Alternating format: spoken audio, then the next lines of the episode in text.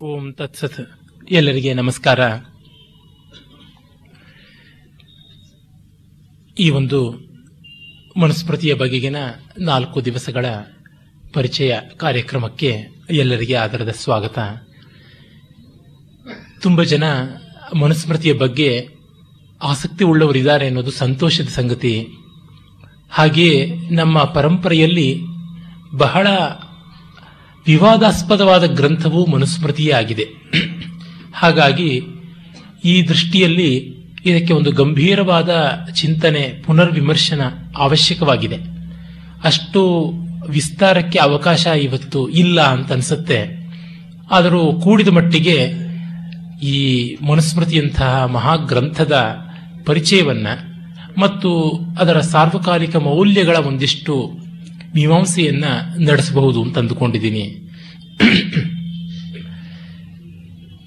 ಒಂದು ಮುಖ್ಯವಾಗಿ ಗಮನಿಸಬೇಕಾದ್ದು ಏನೆಂದರೆ, ನಮ್ಮ ಪರಂಪರೆಯಲ್ಲಿ ಎಷ್ಟೋ ಗ್ರಂಥಗಳನ್ನು ಓದದೆಯೇ ಜನ ಕಾಮೆಂಟ್ ಮಾಡೋದಾಗ್ಬಿಡುತ್ತೆ.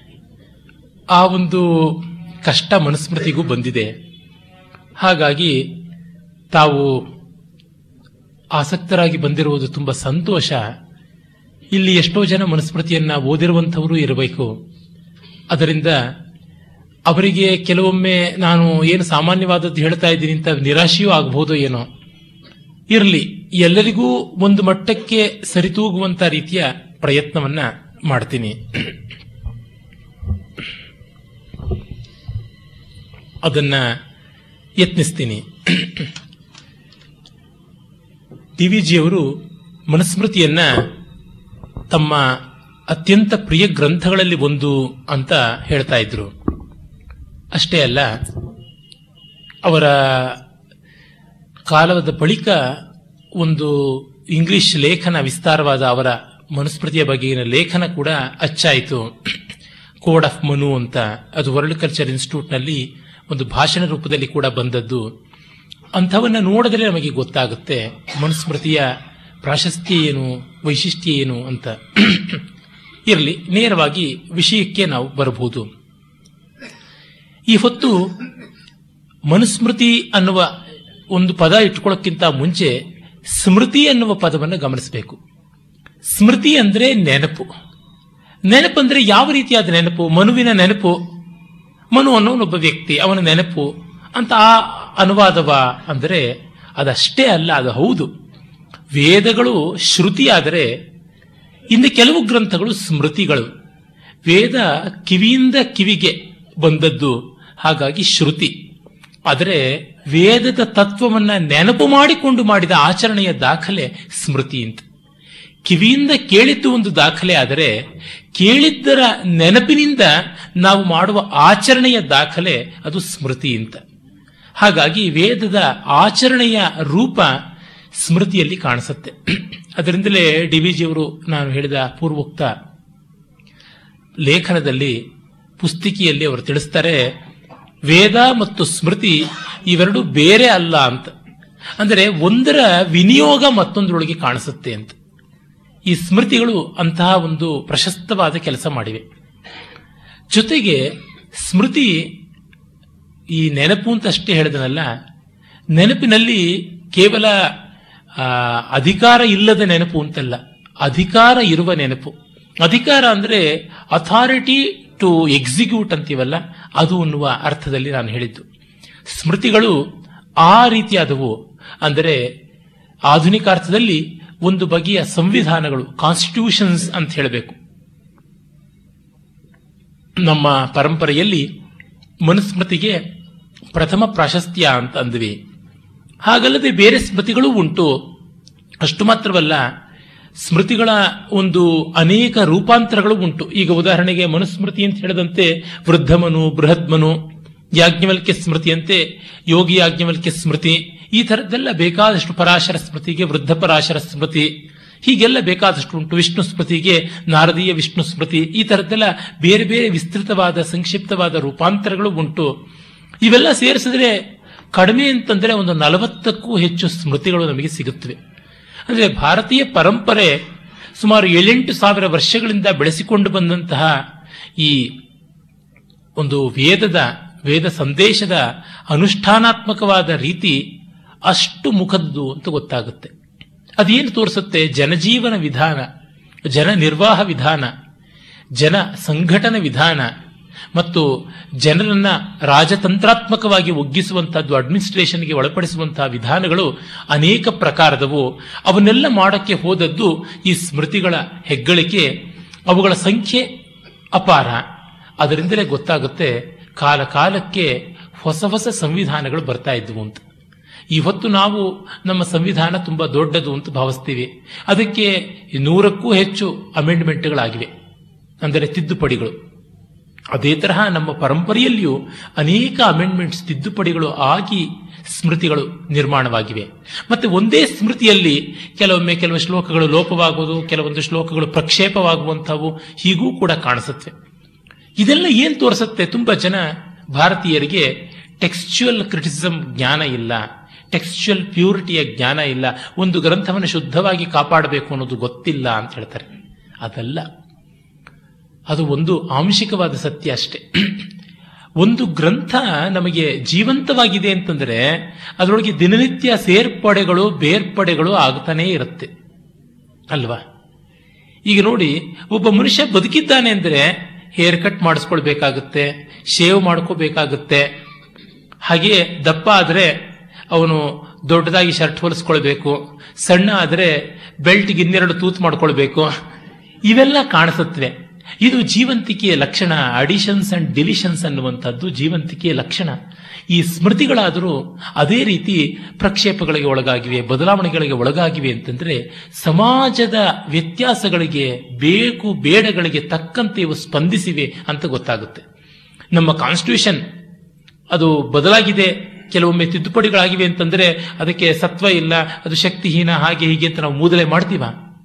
ಅದಕ್ಕೆ ಸಲ್ಲುವ ನ್ಯಾಯ ಬೇರೆ, ಇದಕ್ಕೆ ಸಲ್ಲುವ ನ್ಯಾಯ ಬೇರೆ ಅಂತಂದ್ರೆ ಎಂಥ ವಿವೇಕ ಈ ದೃಷ್ಟಿಯಿಂದ ನೋಡಬೇಕು. ಅಷ್ಟು ಮಾತ್ರವಲ್ಲ, ನಮ್ಮಲ್ಲಿ ಒಂದು ಗ್ರಂಥವನ್ನ ಅತ್ಯಂತ ಶುದ್ಧವಾಗಿ ಬಹಳ ಒಳ್ಳೆಯ ರೀತಿಯಲ್ಲಿ ಹಾಗೆ ಚತು ತಪ್ಪದಂತೆ ಉಳಿಸಿಕೊಂಡಂಥದ್ದು ಇದೆ. ಉದಾಹರಣೆಗೆ ವೇದವಾಂಗ್ಮಯವೇ ಸರಿ. ನಾಲ್ಕು ವೇದಗಳನ್ನು ಸೇರಿಸಿದ್ರೆ ಹತ್ತತ್ರ ಇಪ್ಪತ್ತು ಸಾವಿರ ಮಂತ್ರಗಳಷ್ಟಾಗುತ್ತೆ ಸಂಹಿತಾ ಭಾಗವೇ. ಇನ್ನ ಆರಣ್ಯಕ ಮತ್ತು ಬ್ರಾಹ್ಮಣಗಳು ಎಲ್ಲ ಸೇರಿಸಿದ್ರೆ ಕಡಿಮೆ ಕಡಿಮೆ ಅಂತಂದ್ರೆ ಸುಮಾರು ಅರವತ್ತು ಸಾವಿರ ಗ್ರಂಥ ಪ್ರಮಾಣದ್ದಾಗುತ್ತೆ. ಗ್ರಂಥ ಅಂದ್ರೆ ಹದಿನಾರು ಅಕ್ಷರದಷ್ಟು ಒಂದು ಸಾಹಿತ್ಯ ಅಂತ. ಮೂವತ್ತೆರಡು ಅಕ್ಷರದಷ್ಟು ಒಂದು ಸಾಹಿತ್ಯ ಅಂತ. ಒಂದು ಅನುಷ್ಟು ಶ್ಲೋಕದ ಗಾತ್ರಕ್ಕೆ ಗ್ರಂಥ ಅಂತಲೂ ಹೇಳ್ತಾರೆ. ಅಷ್ಟು ದೊಡ್ಡ ವಾಂಗ್ಮಯವನ್ನ ಟೇಪ್ ರೆಕಾರ್ಡರ್ ಇಲ್ಲದೆ ಇದ್ದಾಗ, ಪ್ರಿಂಟಿಂಗ್ ಇಲ್ಲದೆ ಇದ್ದಾಗ ಒಂದು ಸ್ವರವೂ ವ್ಯತ್ಯಾಸವಾಗದಂತೆ ಉಳಿಸಿಕೊಂಡು ಬಂದಿದ್ದಾರೆ ಅಂದ್ರೆ ಟೆಕ್ಸ್ಚುಯಲ್ ಪ್ಯೂರಿಟಿ ಅಂತ ಅನ್ನುವುದರ ಕಾನ್ಸೆಪ್ಟ್ ಇರಲಿಲ್ಲ ಅಂತಲೂ ಏನಲ್ಲ.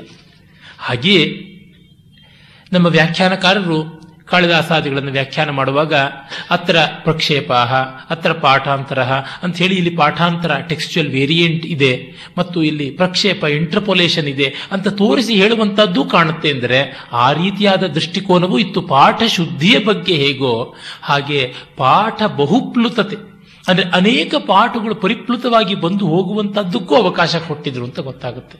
ಕಾರಣ, ಸ್ಮೃತಿಗಳು ಬದುಕನ್ನ ಪ್ರತಿನಿಧಿಸಬೇಕಾದವು ಅಂತ.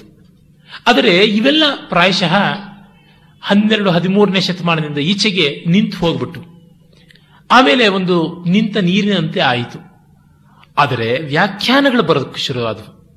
ಒಂಬತ್ತನೇ ಶತಮಾನದಿಂದ ಈಚೆಗೆ ನಾವು ಅನೇಕ ವ್ಯಾಖ್ಯಾನಗಳು ನೋಡ್ತೀವಿ. ಸ್ಮೃತಿ ಪರಂಪರೆಯಲ್ಲಿಯೇ ಅತ್ಯಂತ ಪ್ರಾಚೀನ ವ್ಯಾಖ್ಯಾನ ಅಂದರೆ ಯಾಜ್ಞವಲ್ಕ್ಯ ಸ್ಮೃತಿಯ ಮೇಲೆ ವಿಶ್ವರೂಪಾಚಾರ್ಯ, ಆತ ಶಂಕರರ ಶಿಷ್ಯರಾದ ಸುರೇಶ್ವರರ ಪೂರ್ವಾಶ್ರಮದ ನಾಮಧೇಯ ಅಂತಲೂ ಹೇಳ್ತಾರೆ. ಆತನ ಬಾಲಾಕ್ರೀಡಾ ವ್ಯಾಖ್ಯಾನ ಯಾಜ್ಞವಲ್ಕ್ಯ ಸ್ಮೃತಿಗೆ ಅತ್ಯಂತ ಪ್ರಾಚೀನ ವ್ಯಾಖ್ಯಾನ. ಇಡೀ ಸ್ಮೃತಿ ಸಾಹಿತ್ಯದಲ್ಲಿಯೇ ಶಂಕರರ ಕಾಲ ಏಳನೇ ಶತಮಾನದ ಮಧ್ಯಭಾಗ ಅಂತಿಟ್ಟುಕೊಂಡ್ರೆ ಅಲ್ಲಿಂದ ಮನುವಿಗೆ ಅತ್ಯಂತ ಪ್ರಾಚೀನ ವ್ಯಾಖ್ಯಾತರ ಮೇಧಾತಿಥಿ ಒಂಬತ್ತನೇ ಶತಮಾನದವು ಅಂತಾರೆ. ಅಲ್ಲಿಂದ ಈಚೆಗೆ ವ್ಯಾಖ್ಯಾನಕಾರರು ಅದನ್ನು ವಿಸ್ತರಿಸಿದ್ದಾರೆ ಎಕ್ಸ್ಟೆಂಡ್ ಮಾಡಿದ್ದಾರೆ ಎನ್ನುವ ರೀತಿ ಗೊತ್ತಾಗುತ್ತೆ. ಅಂದ್ರೆ ಅಪ್ಡೇಷನ್ ಅನ್ನುವಂಥದ್ದು ಮೂಲ ಗ್ರಂಥದಲ್ಲಿ ಅವರಿಗೆ ನಡೀತಾ ಇತ್ತು. ಈಗ ವ್ಯಾಖ್ಯಾನ ರೂಪದಲ್ಲಿ ಕಾಮೆಂಟ್ ಮಾಡಿ ಅದಕ್ಕೆ ವಿವರಣೆ ಕೊಟ್ಟು ಮಾಡುವಂಥದ್ದಾಯಿತು. ಗ್ಲಾಸ್ ಅಂತ ಏನು ಹೇಳ್ತೀವಿ, ಹಾಗೆ ಬರೆಯುವಂಥದ್ದು. ಅದಾದ ಮೇಲೆ ನಿಬಂಧ ಗ್ರಂಥಗಳು ಅಂತ ಹೊಸ ರೀತಿಯ ಕಂಪೈಲೇಷನ್ಸ್ ಡಿಜೆಸ್ ಹ್ಯಾಂಡ್ ಬುಕ್ಸ್ ಅಂತ ಏನು ಕರೀತಾರೆ? ಆ ರೀತಿಯಾಗಿ ಕಮಲಾಕರ ಇರಬಹುದು ಮಿತ್ರಮಿಶ್ರ ಇರಬಹುದು ದೇವಣ್ಣ ಭಟ್ಟ ಇರಬಹುದು ಆಮೇಲಿಂದ ಹೇಮಾದ್ರಿ ಇರಬಹುದು ಈ ಥರ ಅನೇಕ ಜನ ಬಂದರು ನಂದ ಪಂಡಿತ ಇರಬಹುದು ಈ ಥರದವರು ಬಹಳಷ್ಟು ಜನ ಬಂದರು. ಹಾಗಾಗಿ ಈ ಸ್ಮೃತಿಶಾಸ್ತ್ರ ಪರಂಪರೆ ಬಹಳ ವಿಸ್ತಾರವಾಗಿ ಹೋಯಿತು. ಈ ಸ್ಮೃತಿಗೆ ವೇದ ಮೂಲ ಅಂದೆ. ವೇದ ನೇರವಾಗಿ ಅಲ್ಲ, ವೇದಕ್ಕೂ ಸ್ಮೃತಿಗೂ ಮಧ್ಯೆ ಒಂದು ಕೊಂಡಿ ಇದೆ ಅದು ಸೂತ್ರ. ವೇದಗಳ ಅಂಗಗಳು ಆರು. ಷಡಂಗ ಅಂತ ಹೇಳ್ತೀವಿ. ಶಿಕ್ಷಾ, ವ್ಯಾಕರಣ, ಛಂದಸ್ಸು, ನಿರುಕ್ತ, ಕಲ್ಪ, ಜ್ಯೋತಿಷ. ಅಲ್ಲಿ ಕಲ್ಪ, ಕಲ್ಪಂತೆ ವೇದಾಹ ಏತೈಹಿ ಇತಿ ಕಲ್ಪಃ ಅಂತ. ವೇದಗಳು ಇವುಗಳಿಂದ ಕ್ರಿಯಾತ್ಮಕವಾಗುತ್ತವೆ. ವೇದಗಳು ಪ್ರಯೋಜನಕ್ಕೆ ಬರುತ್ತವೆ, ಕೆಲಸಕ್ಕೆ ಬರೋದು ಇವುಗಳಿಂದ. ವೇದಗಳ ಎಕ್ಸಿಕ್ಯೂಷನ್ ಇವುಗಳಿಂದ ಅಂತ ಹೇಳಿ ಕಲ್ಪ ಅಂತ ಕರೆದ್ರು. ಕಲ್ಪ ನಾಲ್ಕು ಬಗೆಯದು. ಧರ್ಮಸೂತ್ರ ಗೃಹ್ಯಸೂತ್ರ, ಶ್ರೌತಸೂತ್ರ, ಶುಲ್ಬಸೂತ್ರ ಅಂತ. ಈ ಧರ್ಮಸೂತ್ರ ಮತ್ತು ಗೃಹ್ಯಸೂತ್ರ ಅನ್ನುವ ಎರಡು ಭಾಗಗಳು ಏನಿವೆ, ಅವು ಸ್ಮೃತಿಗಳಿಗೆ ಮಾತ್ರಕೆಗಳು. ಸ್ಮೃತಿಗಳ ತಾಯಿಗಳು ಅಂತ ಹೇಳಬಹುದು ತಾಯಂದಿರು ಈ ಗೃಹ್ಯ ಗೃಹ್ಯ ಮತ್ತು ಧರ್ಮಸೂತ್ರಗಳು. ಅಂದರೆ ವೇದಕ್ಕೆ ಇರುವಂತಹ ಇಂಪ್ಲಿಕೇಶನ್ಸ್ ಅನ್ನು ನೆನಪಿನಲ್ಲಿಟ್ಟು ಮಾಡಿದ್ದು ಅಂದರೆ ವೇದಾಂಗದ ಮೂಲಕವಾಗಿ ಬಂದದ್ದು ಅಂತ. ವೇದದ ಆರು ಅಂಗಗಳಲ್ಲಿ ಕಲ್ಪಗಳನ್ನ ಕೈಗಳು ಅಂತ ಕರೆದು ವೇದದ ಕೈಗಳು, ವೇದಗಳು ಏನಾದರೂ ಮಾಡಬೇಕಾದ್ರೆ ಕಲ್ಪಸೂತ್ರಗಳ ಮೂಲಕವೇ ಮಾಡಬೇಕು ಅಂತ. ಆ ಕಲ್ಪಸೂತ್ರಗಳು ಮತ್ತಷ್ಟು ಪರಿಷ್ಕೃತವಾಗಿ ಅಂದರೆ ಕಲ್ಪಸೂತ್ರಗಳ ಎರಡು ಭಾಗಗಳು ಗೃಹ್ಯ ಮತ್ತು ಧರ್ಮಸೂತ್ರಗಳು ಸ್ಮೃತಿಗಳ ರೂಪ ತಾಳಿದವು. ಈ ಸೂತ್ರಗಳು ಗದ್ಯ ರೂಪದ್ದು, ಸ್ಮೃತಿಗಳು ಶ್ಲೋಕ ರೂಪದ್ದು, ಪದ್ಯ ರೂಪದ್ದು. ಹಾಗಾಗಿ ನೆನಪಿಗೆ ಸುಲಭ, ವಿವರಣೆಗೆ ಬೇಗ ದಾಖಲೆಯಾಗುವಂತೆ ಬರುವಂಥವು ಅಂತ. ಇರಲಿ. ಹೀಗೆ ಬೆಳೆದು ಬಂದಿದ್ದು ಸ್ಮೃತಿ ಸಾಹಿತ್ಯ. ಆ ಸ್ಮೃತಿ ಸಾಹಿತ್ಯದಲ್ಲಿ ಮನುವಿಗೆ ತುಂಬ ಪ್ರಾಶಸ್ತ್ಯ. ಕೆಲವರು ಹೇಳೋದುಂಟು, ಮನುವಿಗೇನಂತ ಪ್ರಾಶಸ್ತ್ಯ ಇರಲಿಲ್ಲ. ಮೊದಲು ಯಾಜ್ಞವಲ್ಕ್ಯ ಸ್ಮೃತಿಯೇ ತುಂಬಾ ವ್ಯಾಪಕವಾಗಿತ್ತು. ಮನುವಿಗೆ ಆಮೇಲೆ ಕೊಡ್ತಾ ಇರತಕ್ಕಂಥ ಇಂಪಾರ್ಟೆನ್ಸ್ ಅಷ್ಟೇ ಬ್ರಿಟಿಷರ್ಸ್ ಬಂದ ಮೇಲೆ ಅಂತ. ಹಾಗೇನು ಭಾವಿಸಬೇಕಿಲ್ಲ ನಾವು. ಯಾಜ್ಞವಲ್ಕ್ಯ ಸ್ಮೃತಿ ಪರಮ ಪ್ರಶಸ್ತ ಅಂತ ಅನಿಸಿಕೊಂಡಿದ್ದು ಅದರ ವ್ಯಾಖ್ಯಾನವಾದ ಮಿತಾಕ್ಷರ ಅನ್ನುವುದರ ಕಾರಣ. ವಿಜ್ಞಾನೇಶ್ವರ ಅಂತ ಕನ್ನಡಿಗ ಸುಮಾರು ಹನ್ನೊಂದು ಹನ್ನೆರಡನೇ ಶತಾಬ್ದಿಯಲ್ಲಿ ಬರೆದಂತಹ ತನ್ನ ಮಿತಾಕ್ಷರ ಅನ್ನುವ ವ್ಯಾಖ್ಯಾನದ ಮೂಲಕ ಆ ಕಾಲಕ್ಕೆ ಭಾರತಕ್ಕೆ ಬೇಕಾಗಿರುವಂಥ ಎಲ್ಲ ಆಚಾರ, ವ್ಯವಹಾರ, ಪ್ರಾಯಶ್ಚಿತ್ತ, ದಂಡ ಅನ್ನುವ ನಾಲ್ಕು ಪಾದಗಳ ಧರ್ಮದ ವಿವರಣೆ ಎಲ್ಲ ಕೊಟ್ಟ ಕಾರಣ ಅದು ಜನಪ್ರಿಯವಾಯಿತು. ಅದೊಂದು ಡಿಜೆಸ್ಟ್ ತರಹ ಆಯಿತು. ನಾನು ಹೇಳದನ್ನೆಲ್ಲ ಮೊದಲು. ಆಮೇಲೆ ನಮ್ಮ ಭಾರತದಲ್ಲಿ ಮುಸಲ್ಮಾನರ ಆಕ್ರಮಣ ಬಂದು ಧರ್ಮದ ಎಲ್ಲ ಅಂಗಗಳನ್ನು ನಿರ್ವಾಹ ಮಾಡೋದು ಕಷ್ಟವಾದಂತೆ ಸ್ಮೃತಿಗಳಿಗೆ ಅರಸೊತ್ತಿಗೆಯಲ್ಲಿ ಪ್ರಾಶಸ್ತ್ಯ ಕಡಿಮೆ ಅದು. ಯಾವತ್ತೂ law when it loses fold in government what happens ಸರ್ಕಾರದಲ್ಲಿ ಕಾನೂನಿನ ಹತೋಟಿ ಇಲ್ಲ ಅಂದ್ರೆ ಇವತ್ತಾಗ್ತಾ ಇರೋದೆ. ಅದರಿಂದ ಈ ಸ್ಮೃತಿ ಸಾಹಿತ್ಯ ಸರ್ಕಾರಕ್ಕೆ ಗೌರವನೀಯವಲ್ಲ ಅನಿಸಿದಾಗ ಬಿದ್ದೋಯ್ತು. ಆದರೆ ವಿಜಯನಗರದಲ್ಲಿ ದೊಡ್ಡ ರಿನೇಸಾನ್ಸ್ ಕಂಡ್ವಿ ನಾನು ಕಳೆದ ಉಪನ್ಯಾಸಗಳಲ್ಲಿ ಹೇಳಿದ್ದೆ ಅದನ್ನ, ವಿದ್ಯಾರಣ್ಯರ ಪರಾಶರ ಮಾಧವೀಯ ಅಂತ. ಪರಾಶರ ಸ್ಮೃತಿ ಸಂಕ್ಷಿಪ್ತವಾದದ್ದು, ಹೆಚ್ಚು ಸರಳವಾದದ್ದು, ಹಗುರವಾದದ್ದು. ಅದರಿಂದಾಗಿ ಅದರ ಮೇಲೆ ವಿವರಣೆ ಬರೆದು ಅದನ್ನು ಜೀವನಕ್ಕೆ ಅಳವಡಿಸಿದ್ರೆ ಒಳ್ಳೆಯದು ಅನ್ನುವ ಭಾವನೆ ಇಟ್ಟುಕೊಂಡು ಮಾಡಿದ್ರು ಅಂತ ಹೇಳ್ಬಿಟ್ಟು ಹೀಗಾಗಿ ಮನುಸ್ಮೃತಿಯ ಪ್ರಾಶಸ್ತಿಯನ್ನು ಕಡಿಮೆ ಆಗಲಿಲ್ಲ. ಬ್ಯೂಲರ್ ಅಂತವರು sacred books of the East series ಅಲ್ಲಿ ಮ್ಯಾಕ್ಸ್ಮಿಲ್ಲರ ಸಂಪಾದಕತ್ವದಲ್ಲಿ ಬಂದಿದ್ರೊಳಗೆ ಇದರ ಅನುವಾದವನ್ನು ತುಂಬ ಚೆನ್ನಾಗಿ ಮಾಡಿದ್ದಾರೆ. ಆದರೆ ಅವರಿಗೆ ಇದು ಹೃದಯ ಅರ್ಥವಾಗಿಲ್ಲ. ಇದರ ಶರೀರ ಅರ್ಥವಾಗಿದೆ. ಆ ಸಮಸ್ಯೆ ಪಾಶ್ಚಾತ್ಯರ ಅನೇಕರು ವಿದ್ವಾಂಸರುಗಳಲ್ಲಿ ಕಾಣುತ್ತೇ ಇರಲಿ. ಆಮೇಲೆ ಕಾಣೆಯವರ ಹಿಸ್ಟ್ರಿ ಆಫ್ ಧರ್ಮಶಾಸ್ತ್ರದಲ್ಲಿ ಮನುಸ್ಮೃತಿಗೆ ತಕ್ಕ ಮಟ್ಟಿಗೆ ಗೌರವ, ಪ್ರಾಶಸ್ತ್ಯಗಳು ಸರಿಯಾಗಿ ಸಂದಿವೆ. ಇರಲಿ. ಆ ಸೆಕೆಂಡರಿ ಸೋರ್ಸಸ್ ಅಂತ ಏನು ಹೇಳ್ತಾರೆ ಅವುಗಳ ಬಗ್ಗೆ ನಾನು ಹೆಚ್ಚಾಗಿ ಹೋಗುವಂಥದ್ದಲ್ಲ. ನಮಗಿರುವ ಸಮಯವೆಲ್ಲ ಮನುಸ್ಮೃತಿಯ ಪರಿಚಯ ಮಾಡಿಕೊಳ್ಳೋದು, ಅದರ ಒಂದು ವೈಶಿಷ್ಟ್ಯಗಳನ್ನು, ಅದರ ಇತಿಮಿತಿಗಳನ್ನು, ನಮ್ಮ ಕಾಲದ ಸಂವೇದನೆಯನ್ನ ಅರಿಯುವಂಥದ್ದಾಗಿದೆ. ಮೊದಲಿಗೆ ಮನು ಯಾರು ಅಂತ ಅನ್ನೋದನ್ನು ನೋಡೋಣ. ಸ್ಮೃತಿ ಅನ್ನೋದಕ್ಕೆ ಅರ್ಥ ಹೇಳಿ ಆಯಿತು. ಮನು ಯಾರು? ಮನು ಜ್ಞಾನೆ, ಮನು ಅವಬೋಧನೆ ಅಂತ ಎರಡು ಧಾತುಗಳು ಬರ್ತವೆ. ಮನು ಜ್ಞಾನೇ ಜ್ಞಾನ ಅನ್ನೋದರ ಒಂದರ್ಥ. ಮನು ಅವಬೋಧನೆ, ತಿಳುವಳಿಕೆ ತಿಳಿಸಿ ಕೊಡುವುದು ಅನ್ನುವ ಅರ್ಥ.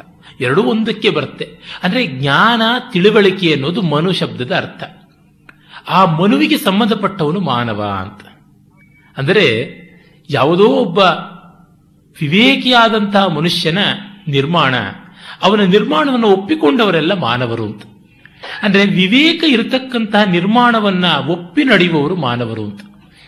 That which has a logical execution that which has a meaningful execution ಅದನ್ನ ಒಪ್ಪಿಕೊಂಡು and that is endorsed and followed by others they become ಮಾನವಾಸ್. ಅವರು ಮಾನವರಾಗುತ್ತಾರೆ ಅಂತ.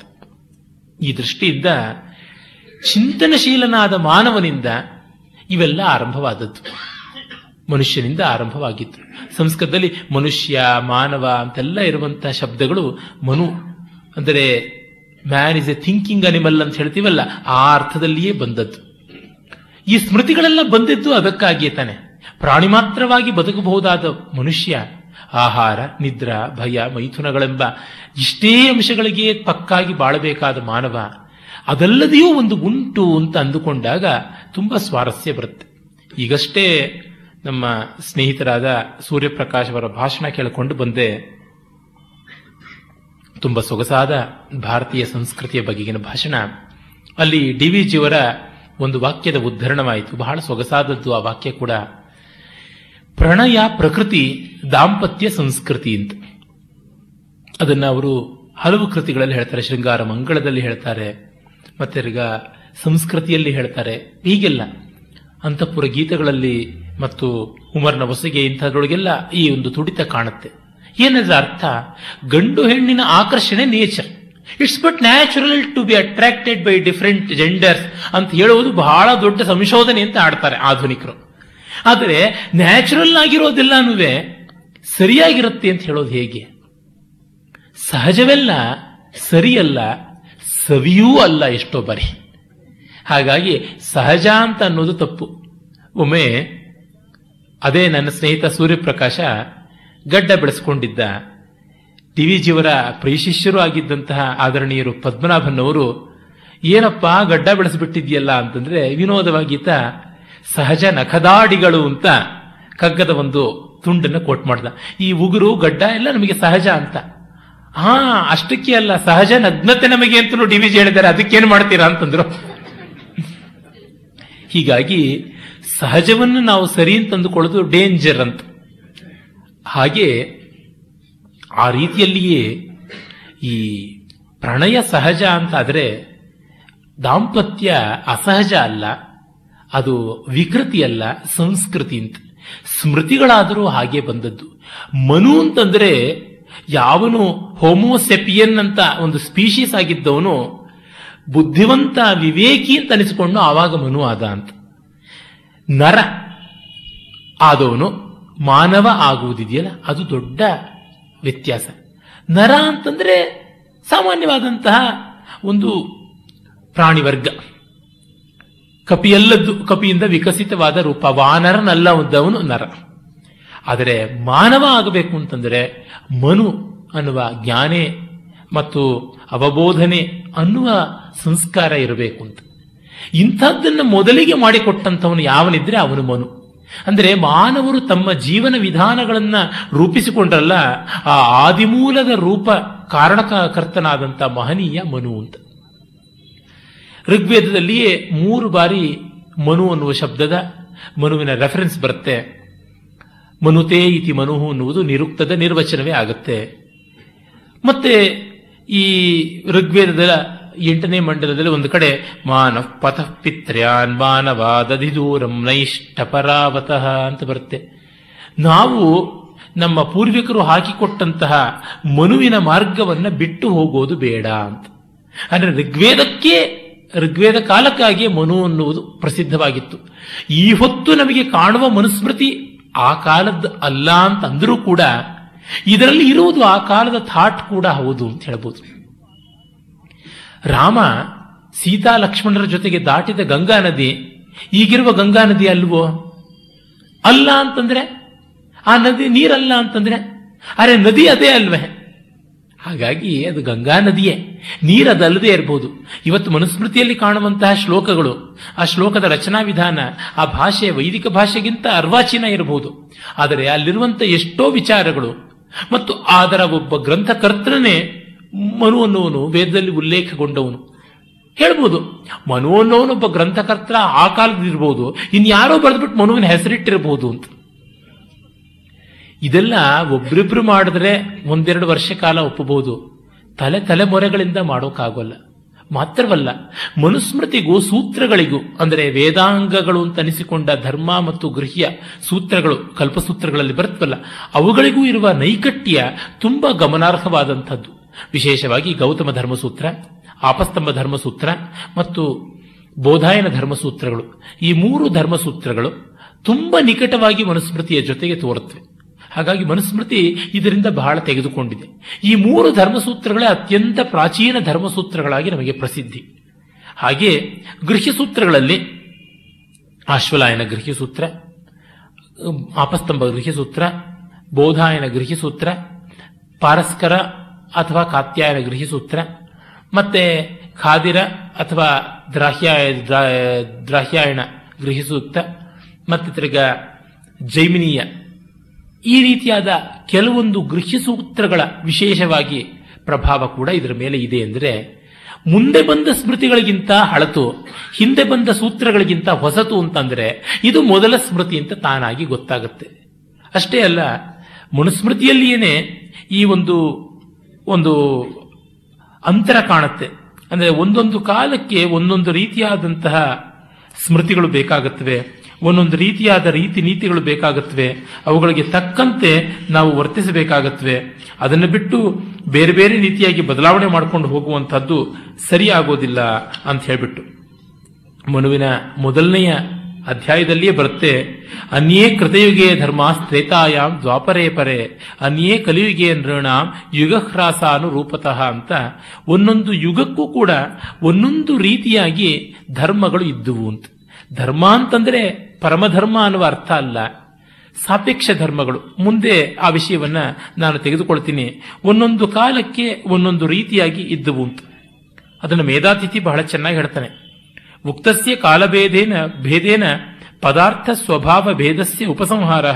ಧರ್ಮಶಬ್ದೋ ನ ಯಾಗಾದಿ ವಚನ ಏವ, ಕಿಂ ತರ್ಹಿ ಪದಾರ್ಥ ಗುಣಮಾತ್ರೇ ವರ್ತತೆ.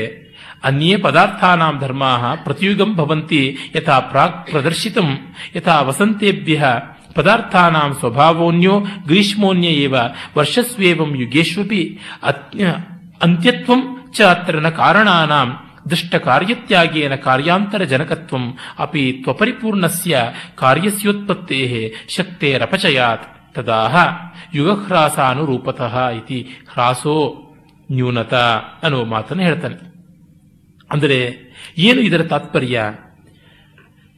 ಇಷ್ಟುದ್ದ ಓದ್ಬಿಟ್ಟಲ್ಲ ನಾನು ಸಂಸ್ಕೃತದ ವಾಕ್ಯಗಳನ್ನು ಮೇಧಾತಿಥಿಯಿಂದ, ಏನು ಅದರ ತಾತ್ಪರ್ಯ? ಒಂದೇ ಪದಾರ್ಥ ವಸಂತ ಋತುವಿನಲ್ಲಿ ಒಂದು ರೀತಿ ಇರುತ್ತೆ, ಗ್ರೀಷ್ಮ ಋತುವಿನಲ್ಲಿ ಒಂದು ರೀತಿ ಇರುತ್ತೆ, ವರ್ಷಾ ಋತುವಿನಲ್ಲಿ ಒಂದು ರೀತಿ ಇರುತ್ತೆ. ಹಾಗೆ ಧರ್ಮ ಅನ್ನೋದು ಏಕಮೇವಾದ್ವಿತೀಯವಾಗಿ ಇದ್ದರೂ ಕೂಡ ಮಲ್ಲಿಗೆ ಗಿಡ ಅಂದ್ರೆ ಮಲ್ಲಿಗೆ ಗಿಡವಾದರೂ ಅದು ಒಂದೊಂದು ಸೀಸನ್ ಅಲ್ಲಿ ಒಂದೊಂದು ತರಹ ಆಗಿರುತ್ತೆ. ಶಿಶಿರದಲ್ಲಿ ಪೂರ್ತಿ ಬೋಳಾಗ್ಬಿಟ್ಟಿರುತ್ತೆ, ವಸಂತದಲ್ಲಿ ಚಿಗುರಿರುತ್ತೆ, ಗ್ರೀಷ್ಮದಲ್ಲಿ ಹೂವು ಬಿಟ್ಟಿರುತ್ತೆ.